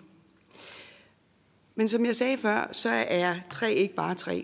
Træ, det skal dokumenteres, at det er produceret bæredygtigt. Og der er det, at vi øh, står i en situation nu, hvor vi mangler træ. Det er kun en tredjedel af vores samlede areal i Danmark, der er certificeret bæredygtigt. Vores selvforsyning af træ er på 17 procent, Resten importerer øh, industrien, som jeg repræsenterer, udefra. Det er ikke nødvendigvis skidt, at vi importerer. Det er selvfølgelig skidt for klimaet, fordi at det har øh, nogle øh, CO2-tunge kilometer øh, på sig, hver gang vi skal importere eller eksportere. Øhm, men det, der er øh, noget skidt, det er, at øh, vi ser jo lige nu, at verden den forandrer sig, og at verden bliver mere usikker, og det dermed er sværere at skaffe træ fra udlandet. Hvis vi så ser på, hvad den her, øh, som flere, øh, flere af jer har været inde på, at øh, vi har en målsætning om, at vi skal fordoble vores øh, samlede skovareal, så skaber det en produktion på, øh, hvis det er klimaskov, som du var inde på, så skaber det en produktion på godt 4 øh, millioner øh, kubikmeter i 2060, hvis vi altså øh, forestiller os, at det her mål skal nås i 2060, hvilket der er en god grund til, at det skal. Hvis vi forestiller os, at import og eksport alt andet lige er det samme, som det er nu, øh, og at forbruget af træet fordobles øh, frem mod 2060, det er minimum, hvad forventningerne ligger på, så kan vi nå op på en selvforsyningsgrad på 40. Og det er dog øh, mere end, øh, hvad skal man sige, Øh, det skaber en større sikkerhed end de 17 procent, som vi er nede på nu, øh, som vi ser også, at verden den forandrer sig, og at verden efterspørger mere træ. Så der skal øh, mere træ til, men det skal også øh, dokumenteres, at det er produceret bæredygtigt. Så hvis jeg skal komme, og, øh, og det er gået stærkt det her, kan jeg se, hvis jeg skal komme med mine, øh, der er fire øh, mål, øh, men lad mig tage de tre af dem, fordi i dag der snakker vi ikke øh, urørt skov, øh, så er det, at vi skal øh, øge tempoet i den årlige skovrejsning. Den skal øges med en tifoldig øh, forøgelse. Vi skal sætte mål om, at 100 procent af skoven skal dokumenteres bæredygtig i 2030, og så skal vi øh, finde nogle klogere måder at finansiere øh, skovrejsningen på, som du også var inde på. Og der foreslår vi, at man nedsætter, så, øh, som man har gjort på mange andre områder, et klimaskovpartnerskab for dansk skov- og træproduktion, hvor man samler de forskellige aktører, som kan have en interesse i det her, men man også samler myndighederne, fordi øh, øh, det er... Øh, der er flere forskellige øh, øh, hvad skal man sige, interesser i det her, og dem er man nødt til at samle i et partnerskab for at finde en øh, identificere måder at finansiere det her på. Ja, det tror jeg var mine ord. Ja tak. Jamen, øh, det var jo også prisværdigt. Så kommer vi til Lars Midtiby, direktør for Danmarks Naturfredningsforening, der vil sige noget om mere vild natur, mindre afbrænding af biomasse. Lars, ordet er dit. Tak skal du have, og tak for invitationen til at, at bidrage til den her konference, som jo har et, et meget både aktuelt og, og vigtigt tema. Jeg kan starte med sådan overordnet og slå fast i forhold til, til Danmarks Naturfredningsforenings tilgang, så mener vi jo, at der er behov for mere skov, der er behov for mere produktionsskov, og der er behov for mere urørt skov. Det første med produktionsskov, det er der jo ganske mange, der har talt en hel del om, så derfor så vil jeg tillade mig til at starte lidt med at dvæle vigtigheden af urørt skov. Vi står i en bullerne klimakrise, men vi står også i en, i en bullerne biodiversitetskrise. Og, øh, og begge kriser, de skal håndteres i de kommende årtier. Og, øh, og derfor er det vigtigt, at vi bruger naturen klogt som vores allierede i klimakampen. Og der vil det være en monumental fejltagelse, hvis vi laver løsninger, der er for ensporet på en af dem, men hele tiden sikrer, at de løsninger, vi vælger, de skal kunne håndtere mere end, mere end en krise. Og kan man sige, urørt skov, det er uden sammenligning det mest effektive middel, når det gælder om at øh, håndtere biodiversitetskrisen. Øh, langt hovedparten af vores øh, truede arter, de er knyttet til skovnaturen. Det gælder pattedyr, fugle, insekter, larver. Øh, og der er jo ingen tvivl om, at man kan komme et stykke af vejen ved at anlægge en mere naturnær drift, og det er der heldigvis mange, der gør og gør godt. Men det er også lige så klart, at man ikke tilnærmelsesvis er i nærheden af at opnå de samme effekter, som man får ud af at have urørt skov. Og det her det nationale bioøkonomiske panel, det har de jo også konkluderet meget tydeligt tidligere i år.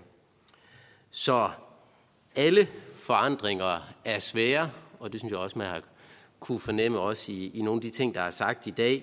Men budskabet herfra er i hvert fald bare meget klart, at det er vigtigt med urørt skov og, øh, og have det tænkt med. Og det er jo, kan man sige, klimakrise og biodiversitetskrise, det hænger uløseligt sammen. Og, og vi bliver nødt til at arbejde systematisk med at, at udnytte de synergier, der er.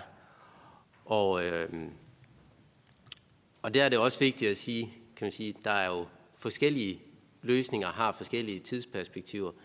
Og urørt skov, udover det, jeg har sagt i forhold til øh, biodiversitetskrisen, hvor de helt evident har et meget positivt bidrag, så bidrager de på kort sigt også mere til øh, CO2-optag end almindelig produktionsskov.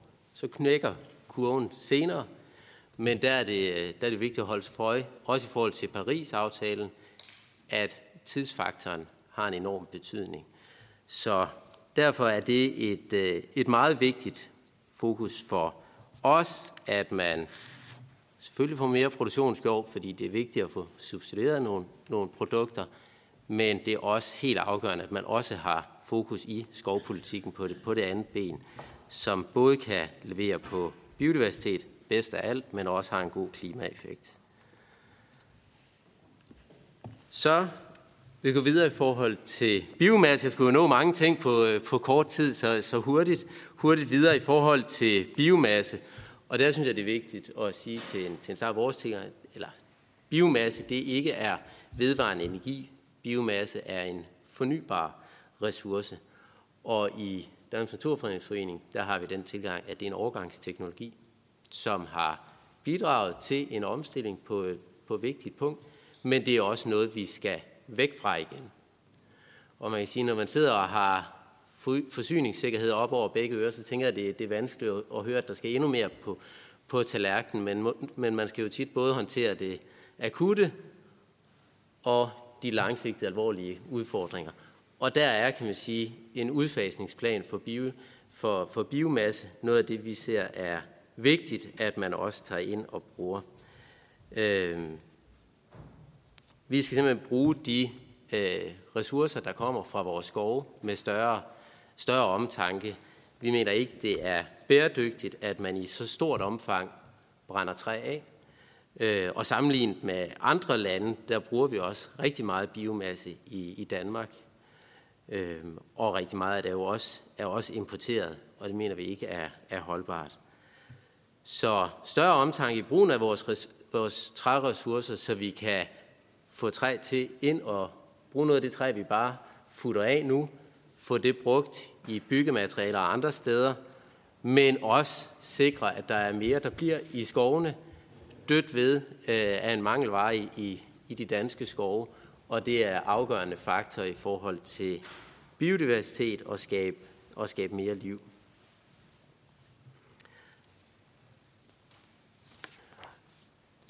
Til sidst så øh, nogle bemærkninger i forhold til lovgivning, i forhold til skovpolitik fremadrettet, at der er, det, der er nogle steder, hvor vi ser, at der er nogle, nogle spen, benspænd for at kunne, at kunne få øh, tænkt biodiversitet og, øh, og skovdrift godt sammen. Og der er der, der, er der simpelthen nogle, nogle, altså det kan virke som detaljer, men nogle ting i forhold til, kan må man have græssende dyr inde i skove, som kan have en enorm positiv betydning for, for skovdrift eller for biodiversitet, det må man ikke. Der er også nogle ting, der er også blevet sagt tidligere i forhold til søjletræer og den måde, man skal plante på. Der skal man, bør man gå ind og kigge effektivt, hvad kan man gøre, så man har en skovpolitik, der understøtter begge, øh, begge kriser. Så er der certificering, som også er blevet sagt. Det går alt, alt for langsomt og for træt med at få certificeret. Det bør man skrue gevaldigt op for. Endelig så øh, Ja, de her ting, det tror jeg næsten, vi har været omkring. Hvis vi skal opsummere det kort, så vil sige, skovpolitik er også i den grad en mulighed for at tænke biodiversitet og klimapolitik sammen. Øh, det er ikke alle steder, man kan løse alle problemer, men man bør aktivt hele tiden tænke det med, øh, også i de krav, man sætter, når man giver støtte i forhold til øh, skovrejsning. Vi har taget nogle vigtige skridt, øh, startende med den forrige regering, fuldt op af den her regering i forhold til urørt skov, men i forhold til at have en øh, forvent biodiversitetskrisen, der må vi også sige, at vi ikke er i mål, så der er fortsat behov for mere urørt skov, og heldigvis så oplever vi jo, at der er en del private øh, lodsejere, som også har interesse i at omlægge mere til, til urørt skov. Og endelig, som jeg er inde på som det aller sidste, det her med, at man får taget fagntag med, at man har en ikke bæredygtig tilgang til brug af biomasse i Danmark. Tak for ordet. Ja, tak til Lars Midtiby. Og så siger vi øh, velkommen til Poul Erik Lauritsen, direktør af Klimaskovfonden, om CO2-reduktioner og skovrejsning med lokale klimaprojekter. Værsgo, ordet er dit helt nede for enden. Tak for det. Linda, det her. Sådan. Og tak for muligheden for at komme her og fortælle om øh, Klimaskovfondens øh, tilgang til øh, CO2-reduktion gennem skovrejsning. Øh, Klimaskovfonden er en national øh, klimafond, som blev etableret af Folketinget øh, i december 2020. Øh, det er, øh, fra, fra Folketinget, initiativet er kommet her. Og det var med det formål at øh, skabe konkret klimahandling ved at rejse skov og udtage lavbundsjord. Og give danskere mulighed for at bidrage til det øh, med kontante bidrag. Øh, og derigennem også få finansieret øh, skovrejsning og øh, udtagning af lavbundsjord. Øh, for at kunne gøre det, øh, har det også været et opdrag at lave en øh, standard for, hvordan er det, vi regner på den her CO2, både i forhold til CO2-optaget i skovrejsning og i lavbundsjord. Og så derudover, så skal Klimaskovfonden jo så også mobilisere den finansiering ved at inddrage privatpersoner, fonde og virksomheder i, som har lyst til at bidrage med finansiering til indsatsen. Så det er vores opdrag. Øh, og noget af det, som vi øh, støder på, når vi er ude at tale med virksomheder og øh, øh, fonde og andre, øh, det er jo i virkeligheden, at man både er interesseret i at gøre godt for den grønne omstilling, at gøre øh, godt for klimaet, men også at man får nogle bæredygtige skove. Øh, så det er noget af det, der har været rigtig meget fokus på i øh, Klimaskovfondens øh, opstart, at få defineret, hvordan skal de her skove se ud, Øh, de skal være stabile. Vi går et ændret klima i møde, øh, og derfor er det vigtigt, at de bliver indrettet sådan, at de bedst muligt kan håndtere øh, de klimaforandringer, vi står overfor. Øh, der skal også være en væsentlig andel af hjemmehørende træarter, øh, fordi det er det, der også giver øh, de, de fleste synergieffekter i forhold til biodiversitet.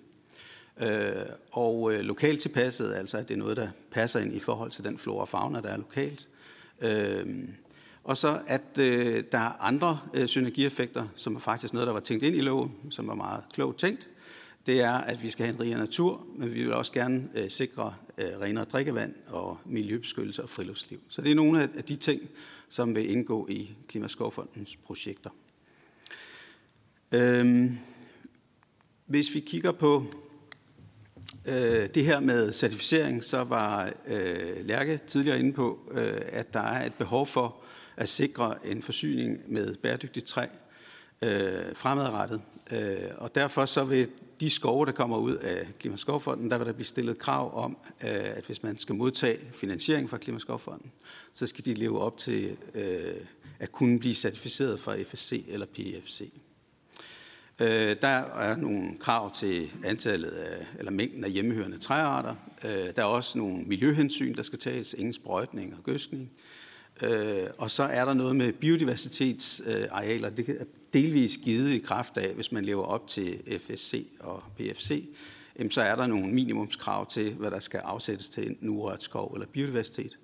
Øhm, og derudover så forsøger vi i vores øh, projekter også at indtænke eksisterende naturarealer, naturområder som paragraf 3 områder eksempelvis, øh, hvor der kan være natur, øh, som, kan, øh, som skovene kan grænse op til, og hvor man måske med fordel kan lave lysåbne arealer, og på den måde få øh, trukket biodiversiteten fra gamle arealer ind i den nye skov.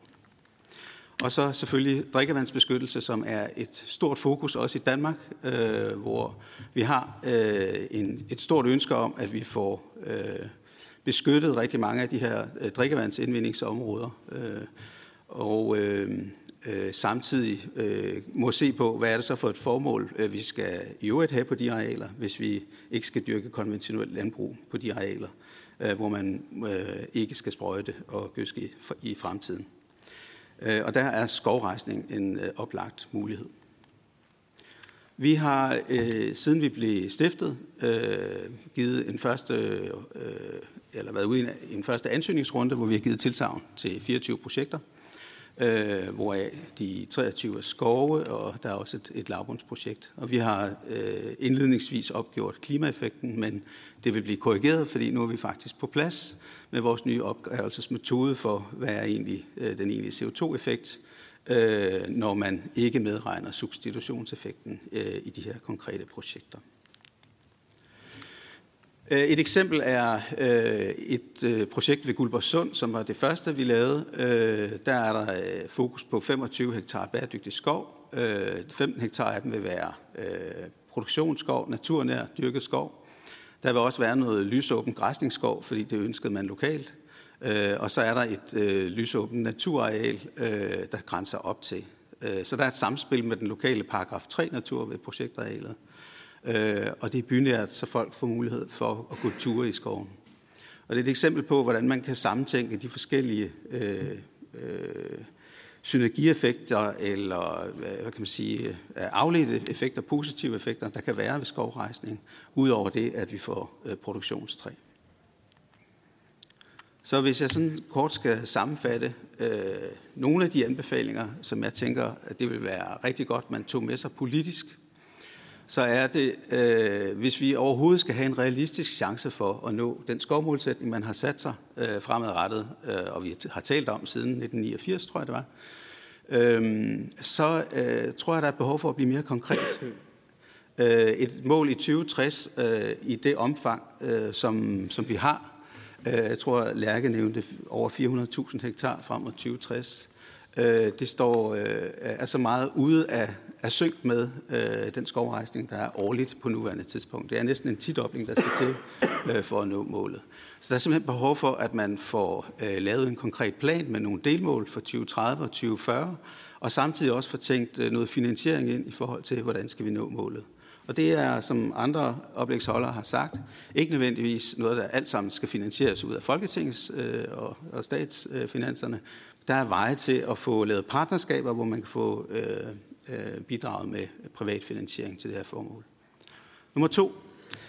Tænk, tænk flere formål sammen øh, og gør det på en klog måde. Altså, hvis vi kigger ud over det danske land og skal finde 400.000 hektar, øh, så bliver vi nødt til at tænke øh, smart omkring det her. Altså, hvor har vi nogle arealer i den størrelsesorden, som øh, med fordel kunne omdannes til skovrejsning? Det kunne for eksempel være, at man kiggede på vandindvindingsområderne, og at man øh, lavede en, en ambitiøs national indsats for skovrejsning i de områder. To fluer med et smæk. Vi får rejst noget mere skov. Øh, vi får noget sammenhængende øh, areal, øh, som er vigtigt for biodiversiteten i virkeligheden også, øh, frem for at det er mange små klatter rundt omkring. Øh, og vi får beskyttet øh, vores øh, øh drikkevand. Tre, gør det enkelt. Der er jo en grund til, at det ikke går så hurtigt. Det er faktisk øh, besværligt at få lov at rejse en skov øh, i dag. Der er mange processer, man skal igennem. Øh, eksempelvis at få godkendt øh, tinglysning af fredskovspligt kan tage mere end et år nogle steder i Danmark. Og det her er bestemt ingen kritik af, af de øh, gode folk, der sidder med det i dag. Det er bare et underprioriteret område, som skal tilføres flere ressourcer, hvis vi skal speede det her op realistisk set.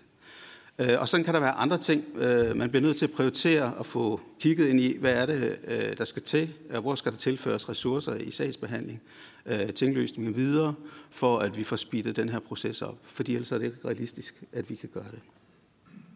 Tak for ordet. Ja tak, og tak til Paul Erik. Nu er vi kommet til det punkt, hvor man kan stille spørgsmål, og jeg har Susanne Simmer først. Tak for det. Øhm, det er nok specielt i forhold til Lærke og Lars.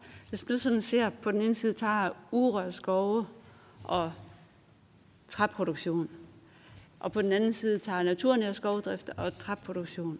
Altså, hvor er, hvor er skismet der? Altså, kan det ikke kombineres? Ja. jo, det kan godt kombineres, øh, og, øh, og, øh, og det kan man blandt andet gøre via de certificeringsregler, der er. Hvor at, øh, at der er nogle, nogle som, som Paul Erik også var inde på, der er nogle helt klare øh, forudsætninger, når man certificerer, hvor meget der skal være urørt, hvor meget der skal være biodiversitet, med, med hensyn til lysåbninger osv. Det kan man godt gøre i de certificeringsordninger, der er. Og når man så gør det på den måde, så skaber man også øh, samtidig øh, produktionen af det træ, som efterspørgselssiden hungrer efter. Fordi der er ikke nok på nuværende tidspunkt. Og der vil jeg jo sige, at jeg har kæmpe respekt for det, der bliver gjort med naturen og drift osv., og det skal man absolut gøre og udvikle på. Der er meget, meget stor forskel på det, og så de effekter, man får biodiversitetsmæssigt af urørt skov. Og det har det nationale bioøkonomiske panel også konkluderet her i august måned i år så kan man sige, det meste skov er jo produktionsskov i forskellige varianter. Nu har vi endelig kan man sige, fået en, en lidt større klump af de statlige skove, som, som bliver urørt. Det er et enormt vigtigt øh, redskab i forhold til biodiversitetskrisen, og mere bør komme. Ja, tak. Så har jeg tilladt mig at give mig selv øh, ordet for nogle spørgsmål. Øh, det vi kunne se ved et af, af slidene, det var, at øh, 70 procent af, af, af skovarealet er faktisk privatejet. Og øh, så vil man gerne have pensionskasser til at være med til at finansiere skovrejsning. Og forudsætningen for, at øh, private og pensionskasser går ind i skovrejsning, det er jo, at der også er et afkast sådan øh, også i folks levetid. Og der er netop det der med at passe skoven jo en del af den løbende finansiering. Øh, det kunne jeg godt tænke mig lige at høre om. Nu, nu, nu stiller jeg så det spørgsmål, hvor hvordan kan man møde hinanden? Hvor, hvordan kan Øh, Lars Midtibys ønsker om biodiversitet mødes med, at vi får rejst noget skov, der også er økonomi i? Øh, hvordan kan vi, hvor meget skal ligge og blive tilbage, for at vi får det rigtige? Og så tænker jeg bare, den planlægning, der foregår nu, er den hensigtsmæssig? Den har jo tilfældighedernes spil, at der er en eller anden, der har lyst til at rejse en skov præcis her. Er kommunerne som planmyndighed, er det den rigtige myndighed til at være det her, eller skal vi kigge lidt mere holistisk på det og se, om vi kan kombinere det med nogle andre formål? Øh, det synes jeg godt kan være interessant. Og så lige det aller sidste, pyrolyse. Øh, kan det være noget, man også bruger øh, resterne af træ til? Det bringer jo noget kulstof tilbage til jorden. Svarer det, der, der melder I bare lige ind. Og jeg tror, vi har Tanja. Jamen, jeg vil da gerne starte med at svare på noget af det. det er omkring det er rigtigt. Der, der er rigtig mange private skovejere. Der er mange, øh, der ejer lidt skov, og få, der ejer rigtig meget skov. Øh, dem, der ejer rigtig meget skov, de har jo typisk både en kombination af noget produktionsskov og noget, som ligger som biodiversitet. Øh, de driver deres skov bæredygtigt, og man kan sige, at det, som Lærke efterspørger, er jo ikke ens betydende med, at de skove, vi har i Danmark, ikke drives bæredygtigt. Det, det handler om, det er at dokumentere det øh, derude, og, og det kræver bare en, øh, en vis, et vis papirarbejde og en vis administration at få det gjort. Øh, men, men, men hvis man skal give de private ejere incitament til også at udlægge urørt skov, de steder, hvor det giver mening at udlægge urørt skov på de private arealer, der hvor biodiversiteten allerede er høj, jamen så handler det om, at man skal betragte det som et samfundsgode, og man skal være villig til at betale for det på samme måde, som man allerede gør i dag, men der skal simpelthen bare afsættes langt flere penge til det, fordi de private er faktisk villige til at udlægge arealer til urørt skov. Og så er det selvfølgelig klart, at når man laver skovrejsning, Øh, og det skal gøres økonomisk attraktivt på den måde, det også kan give et afkast, både til, eller til ejeren, om det er så en pensionskasse eller en privat landmand, der ligger om, jamen så skal man kigge selvfølgelig både på at sikre, at det, man laver, også er noget skov, der kan afsættes, men man skal også sikre rammevilkårene. Der er rigtig mange ting, og det er vi slet ikke tid til at komme ind på i dag, men vi vil meget gerne fortælle meget mere om det. Men der er både noget omkring, hvordan man vurderer det, øh, beskatter det, øh, stiller krav, øh, til, til driften, særligt de første år og sådan nogle ting, som man kunne kigge på, så man kunne fremme øh, skovrejsning meget mere. Godt. Hvis jeg så lige hurtigt kan give lidt svar på det med, skov, med, med planlægningen, fordi ja, man kan sige, planlægningskomplekset i Danmark er, er blevet lidt mere komplekst i virkeligheden, fordi man tidligere havde regionplaner osv. Der er rent faktisk en skovplan, som er i gang lige nu. Der bliver også midler på en indeværende års finanslov, som er i gang. I det foregår der noget arbejde om at finde synergimuligheder og lave en kortlægning af Danmark, hvor kan man lave skovrejsning i forhold til alle de forskellige strategiformål, der er. Så der er et arbejde i gang øh, her i resten af året for at lave noget af det. Der bliver også lavet kortlægning af, hvor er der rent faktisk skov i dag. Fordi en ting er, at vi har statistikker, og vi har også noget BBR-register. Det er ikke alt sammen, der kan fuld fuldt dækning. Så det er også noget, der kommer ind. Så der er skal sige, nogle forarbejder i gang for at give bedre grundlag for det. Så tror jeg, det Niklas sammen. Ja, ja, så vil jeg tage mig af pyrolyse. Pyrolyse er sådan set bare en teknologi til det, man kalder termisk depolymerisering af biomasse. Øh, så det er jo en måde at, konvertere biomasse til noget gas og til, noget, til nogle væsker og sådan noget. Og, og der kan også komme noget biokul ud af det, som kan bruges som jordforbedringsmiddel eller til at lære kulstof i jord. Øh, der er ingen tvivl om, at hvis vi ser på det, vi kalder PTX-forsyningskæde, altså bruge øh, vindmøller til at lave brint, og så kombinere det med en eller anden form for kulstofkilde, at der kan pyrolyse få en ret væsentlig rolle. Ja. Lars? Ja, det er jo lidt det i forhold til, i forhold til balancerne. Altså der kan man sige, først og fremmest har vi jo certificeringsordninger, som jo bør være hvad det, man, man går efter, når man rejser skov. Og i det hele taget, så synes jeg, Paul Erik med Klimaskovfondens tilgang, at der, der er bare gode principper i forhold til at finde en balance i forhold til produktionsskov, som vi jo også fra Danmarks Naturfredningsforening synes, vi skal have, vi skal have mere af, fordi vi har brug for mere træ til substitution. Men vi har også brug for, at vi bruger den træ, vi forvejen har mere klogt og brænder, og brænder mindre af. Og i forhold til planlægning, der vil jeg også bare slå et slag for, for det. Paul Erik, Paul Erik siger i forhold til, vi har store vandoplande, der har brug for, for bedre beskyttelse. Ikke helt dem alle sammen, der er egnet til, til skov, men store dele er. Og, øh, og der er også nogle forsyningsselskaber, der er interesseret i at, at være en del af skovrejsningsprojekter. Og sådan. Så det at arbejde systematisk med den vej, der kan man virkelig løse flere forskellige ting, og ofte er det ovenikøbet også nogenlunde bynære arealer, så det også har rekreativ værdi. Så det er virkelig et spor, jeg synes, der er, der er værd at forfølge. Ja tak. Sten og så Lærke. Ja, men det var for at måske svare lidt ind i det her omkring afkast ved skovrejsning, men jo også kombinationen af biodiversitet og produktion på skovrejsningsarealer.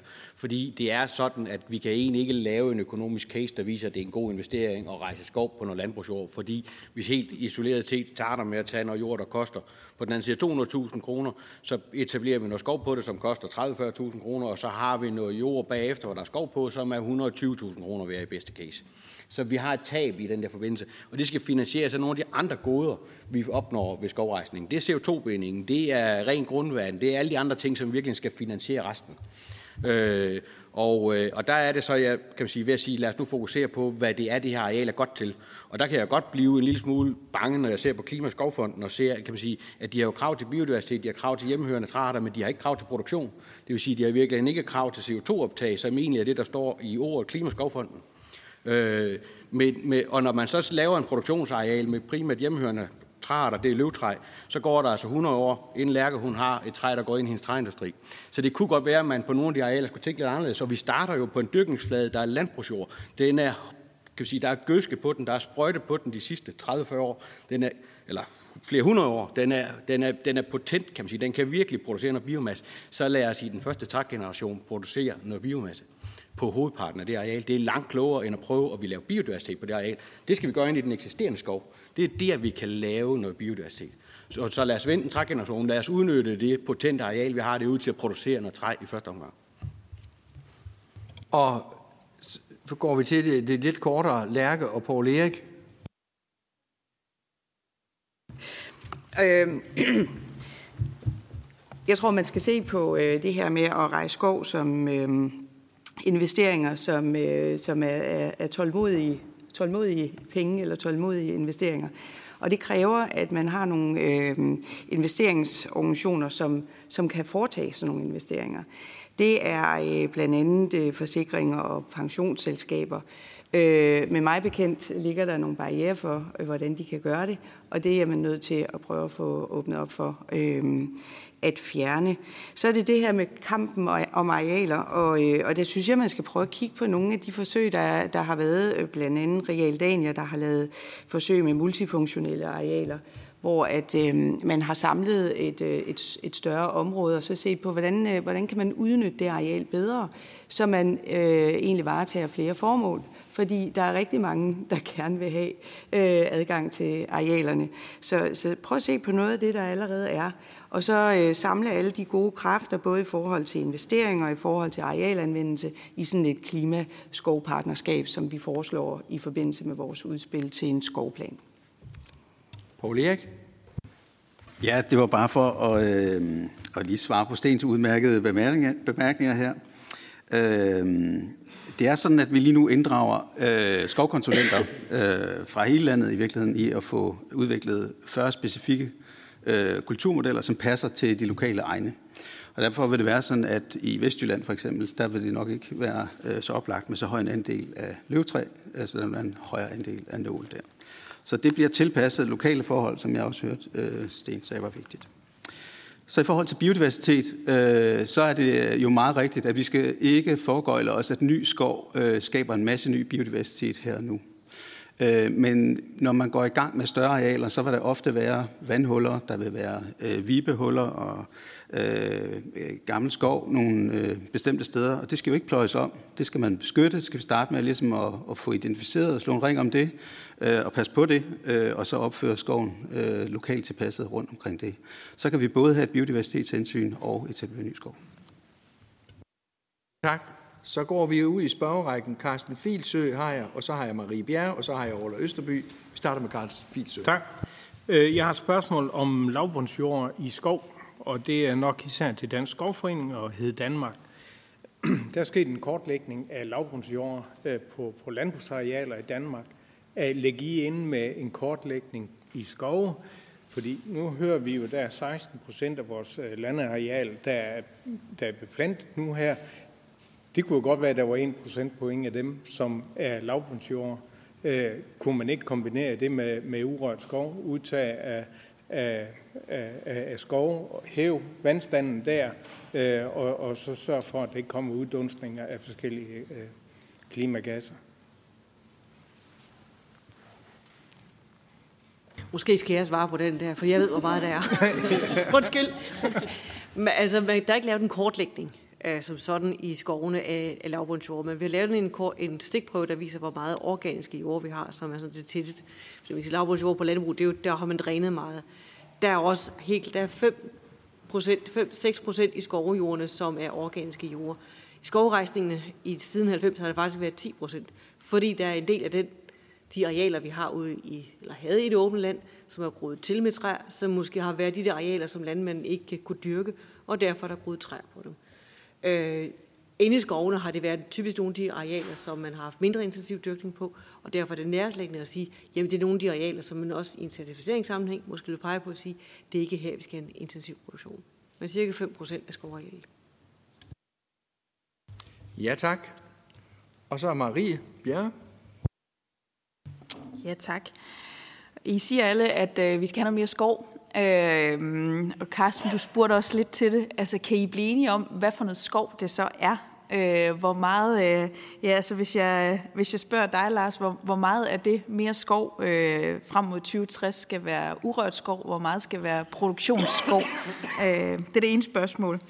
Øh, så vil jeg gerne spørge ind til det her med biomasse også. Øh, Øhm, og det er også mest til dig, Lars. Der spørger du, eller siger du, at i 2040 skal vi øh, stoppe med at bruge biomasse.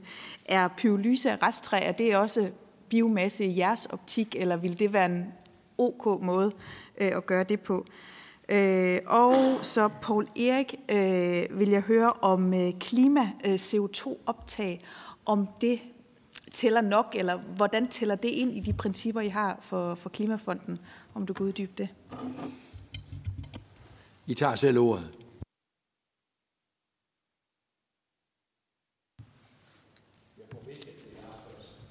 Tak, tak for det. Øh, I forhold til, i forhold til biomasse, øh, det vi taler for, det er, en, det er en udfasningsplan. Hvornår er man, er man helt i mål? Er der nogle af de nye teknologier, vi gerne vil, vil bruge, for eksempel til at kunne få øh, Øh, bruge vedvarende energi til tung transport, og sådan, hvor der kan være brug for en kulstofkilde, og hvor man stadigvæk vil bruge noget. Ja, det tror vi godt, der kan bruge. Altså, men, men man kan sige, det, det, er et helt andet, det er et helt andet omfang, vi taler om, end, øh, end det, vi taler om nu. Og derfor kan man sige, det er den, det er den tænker, tilgang, vi vil have, hvor vi udfaser det generelt. Kan der så nogle af de nye teknologier, der, hvor der er et eller andet behov, øh, men det stadigvæk bringer os et stykke i den rigtige retning, så gør man det i en periode. Øh, så, så derfor, altså, så, så man kan sige, de der, de sparer som biomasse ressourcer, man har, dem skal man bruge med, med større omtanke. Øh, jeg har simpelthen ikke, jeg har ikke lige et tal på en fordelingsnøgle i forhold til, hvordan, vi, øh, hvordan fordelingen bør være med, med urørt skov og, øh, og, øh, og produktionsskov. Man kan sige, der hvor man sådan i et biodiversitetsmæssigt perspektiv får den, den allerstørste værdi, det er jo nogle af de, de rigtig gamle øh, skove. Hvis man tager nogle af de arealer og lægger dem ud jamen, øh, urørt, der kan man hente, øh, hente rigtig meget. Øh, man kan sige, der er også, der er også nogle andre, andre ting i den måde, man så planter på. Der kan være noget, som, som Sten er inde på, hvor man siger, man gør det øh, hurtigt voksen. Det kan man sige, det er jo, hvis man har en ren klimaeffekt. Der kan også være noget med, med tilgroning, som har nogle andre positive biodiversitetseffekter, som sådan set har stort set den samme klimaeffekt, som hvis man, øh, hvis man planter løvtræer. Øh, så så en, en kombination af flere ting. Men, men i forhold til biomasse er, mål, er målet bare, at man laver en udfasningsplan, og i hvert fald stopper kan man sige, afbrænding i det omfang, vi kender i dag. Er det mig så? Ja. Godt. Øh, er der øh, klimaeffekt nok i de skove, som øh, vi laver? Øh, der er jo øh, en klimaeffekt, øh, øh, som du kan opgøre i forhold til den stående vedmasse, og altså hvad er det, du øh, vejet ligesom har etableret af CO2 i skoven.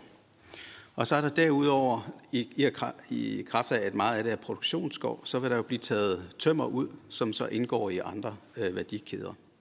Så der er sådan set både den substitutionseffekt, som, hvor der bliver taget tømmer ud, og så er der den stående, det stående lager. Øh, og vi har øh, et, et vist fokus på det stående lager, altså at der ikke er sådan øh, store arealer med monokultur, der bliver renerdrevet øh, i et hug, fordi der, der sker der, øh, kan man sige, også en, et tab af noget af det skovmiljø, øh, økosystem, som er blevet skabt over tid. Øh, og derfor øh, arbejder vi med, kan man sige, øh, mindre øh, mosaikker øh, end kæmpe stor monokultur øh, af skov. Øh, og det er øh, også øh, belært af fortiden, øh, fordi øh, jeg kommer selv fra Vestjylland og har set øh, græn øh, og nåletræsplantager vælte derovre, og hvor vi før havde en skov, så var der lige pludselig bare en mark. Og derfor bliver vi også nødt til at sikre os, at øh, de skove, vi etablerer, er blandet, øh, og at vi ikke har lagt alle æg i en kurv. Ja, tak. Ja, det må du da. Jeg vil godt lige svare på Marie Bjerres øh, spørgsmål selvom hun ikke spurgte mig. Øhm, som, som jeg sagde tidligere, ja, vi, vi ser jo meget, meget gerne en målsætning om, at man certificerer øh, hele det danske skovareal. Det er det træ, som forbrugerne efterspørger, og det er der behov for, at man øh, får dokumenteret bæredygtigt. Øh, det betyder jo så, at de 300, øh, undskyld, 600 og hvad, 30.000 hektar, der er i dag, øh, de bliver underlagt en certificeringsordning, som Øh, Øh, hvis man tager FSC, så øh, stiller det nogle krav om, at øh, 7 øh, 10 procent af biodiversitetsareal herunder, øh, jeg mener det er godt 3 procent, der er urørt. Så, så det, det, det angiver jo allerede, hvor meget urørt skov du får ud af det eksisterende areal. Så, øh, så planter du ny skov, som skal øh, dokumenteres bæredygtigt. Og der får du så også igen, altså med tiden, det kommer jo ikke lige med det samme, men så kom, får du med tiden øh, urørt skov af den vej. Ja tak. Så hopper vi til Orla Østerby, og talerlisten er lukket. Tak for det. Øhm, når man sidder og lytter til jer her i den sidste halvanden time, to timer, så, øhm, så tænker jeg, at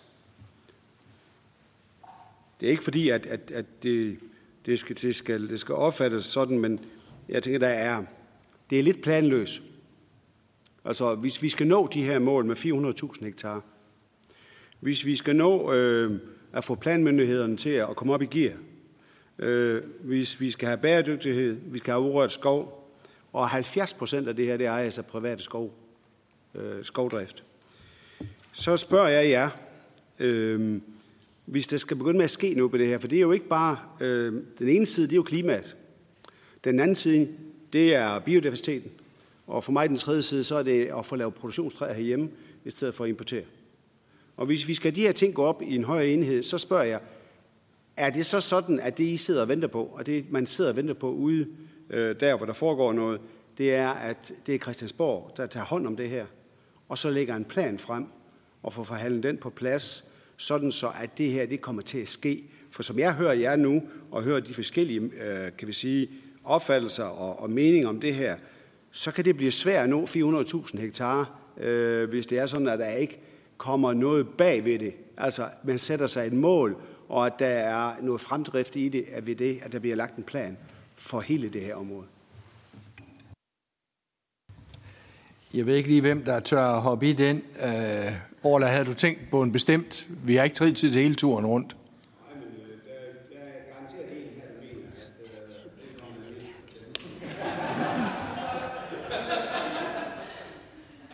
Jamen, jamen, jamen, nå, Ja. så, Jeg starter, Lærke, så kan du altid supplere. Det, det er klart, at øh, en plan for en skovplan, den ligger jo allerede i, i udkast til, at der er ved at blive lavet noget forarbejde til den. Det er klart, at en skovplan vil hjælpe rigtig meget på, at man kan se, at der er en retning, at der kan se, at der rent faktisk også bliver sat nogle initiativer i gang til det. Øh, men det er jo klart, at en skovplan gør jo ikke det hele. Der skal jo, der skal jo noget beslutning til ude hos den enkelte lodsejer også, om han skal vælge vindmøller, han skal vælge solceller, han skal vælge skovrejsning. I hvert fald når vi taler om skovrejsningsdelen af det. Så, så en skovplan gør det måske ikke alene, men måske også at kigge på den samlede arealplanlægning og, og smartere måder at gøre det på. Og der er allerede nævnt også multifunktionel jordfordeling, derude lokalt kan være en rigtig god mulighed øh, for at komme i gang med det. Men bare lige 250.000 er der brugt per hektar ved at bruge jorden og så rejse skoven. Og det er 125.000 hver. Altså, den forretning, den kommer jo ikke til at sætte mange hektar i gang, vel? Så, så det er bare, jeg spørger jo også ind til, den handlingsplan skal være her, der skal jo nogle penge, der skal puttes ind i projektet. Er, skal staten være med i det her, for at det overhovedet kan komme til at lykkes? Jeg vil gerne supplere det, Tanja hun siger. Øhm, der er i forbindelse med skovplanen, som skal øh, udarbejdes nu her i år, skal der jo også ses på, hvad for nogle finansieringsmodeller vi skal have. Og der kom vi så med et oplæg til, hvordan, øh, hvad kan man gøre der. Og det handler blandt andet om, at vi skal finde finansiering mange steder fra. Det kan for eksempel også være nogle af de vandindvindingsområder, som, øh, som flere øh, her i panelet har, har nævnt, som er følsomme, øh, som øh, skal beskyttes øh, i forhold til gødning, og, eller hvad hedder det, sprøjtning hedder det, og så videre. Og der kunne man jo godt forestille sig, at man kan takstfinansiere det, eller noget i den stil. Altså, jeg, jeg, jeg, jeg tror, at de 400, altså jeg, mig bekendt, så, så skal man først ud og identificere, hvor de der vandindvindingsområder er. Men hvad jeg kan forstå, så, så taler vi altså om pænt mange 100.000 hektar, som øh, man kunne finansiere via takster, vandtakster. Ja tak, jeg tror, der var øh, en finger mere. Jeg tror måske... Hvem? Sten? Ja. Jamen, det var så en udbygning i forhold til, hvor skal det finansieres fra. Kan man sige. Der kan også være nogle, eller det er der jo nogle muligheder i, at vi har jo også en række- række virksomheder, som forpligter sig til øh, via øh, i første omgang at lave klimaregnskab, men derefter så også via måske science-based target eller noget andet, forpligter sig til at leve op til Paris-målsætningerne, som har brug for, at de får kan man sige, noget offset i en eller anden form. Øh, Og de er faktisk klar til også at finansiere noget af den her skovrejsning, øh, som en af de midler, der kan være for at, øh, at komme i mål. Så, så, så det er jo helt klart en af de store finansieringskilder, tror jeg, kan man sige, vi kigger ind i. Og så griber ordstyren ind, for det er nemlig sådan, at en væsentlig del, eller det ved jeg ikke, men i hvert fald nogle af dem, der er til stede fra Klima-, Energi- og Forsyningsministeriet, de har et forhandlingsmøde kl. 16, Øh, et par hundrede meter herfra. Så derfor nu er vi ved at være ved vejs vende, og øh, jeg vil på udvalgets vegne gerne sige tak til oplagsholderne for, at I har stillet jer til rådighed og givet, givet noget om jeres, øh, det I ved hver især. Og, og på en eller anden måde, så vil jeg sige, at det efterlader i hvert fald lidt i fortsættelse over La Østerby en tanke om, at der er brug for en eller anden grad af samtænkning, og det glæder mig så, at der er en skovplan på vej. Jeg håber så, at den er samtænkt med, at vi også gerne vil have rigtig mange øh, øh, grønne energianlæg op, skovrejsning og vindmøller kunne måske godt tænke sammen osv., at man får hele det der samtænkningshistorie til at virke. Øh, Vi hørte lidt om, at der var samtænkning med vandindvindingsområder osv., og det betyder jo, at i den her statslige administration og i den måde, vi agerer på her i Folketinget, der arbejder vi jo også i forskellige udvalg, der knytter sig til forskellige ministerier. Og nu har jeg været her i fire år. Jeg kan sige, at kommunikationen ministerier imellem er ikke imponerende. Så der er brug for et eller andet. Øhm, Så jeg vil godt sige tak til udvalgets medlemmer og til jer, der har fulgt med på nettet eller på tv for at have været med. Og til sidst, så kan jeg oplyse, at dem, der har lyst til at gå hjem, måske at se sig selv, så kan man gense øh, chancen her på Folketingets hjemmeside, og på udvalgets hjemmeside, der vil vi offentliggøre de præsentationer, som har været brugt her. Og så tænker jeg, at nu er vi nået til, at vi siger tak for i dag, tak for fremmødet, tak for indsats. Det er dejligt at høre, at der er nogen, der arbejder med vores dejlige skove. Så tak for i dag, og kom godt videre. Og det er dejligt solskin udenfor, kan jeg se. Tak for nu.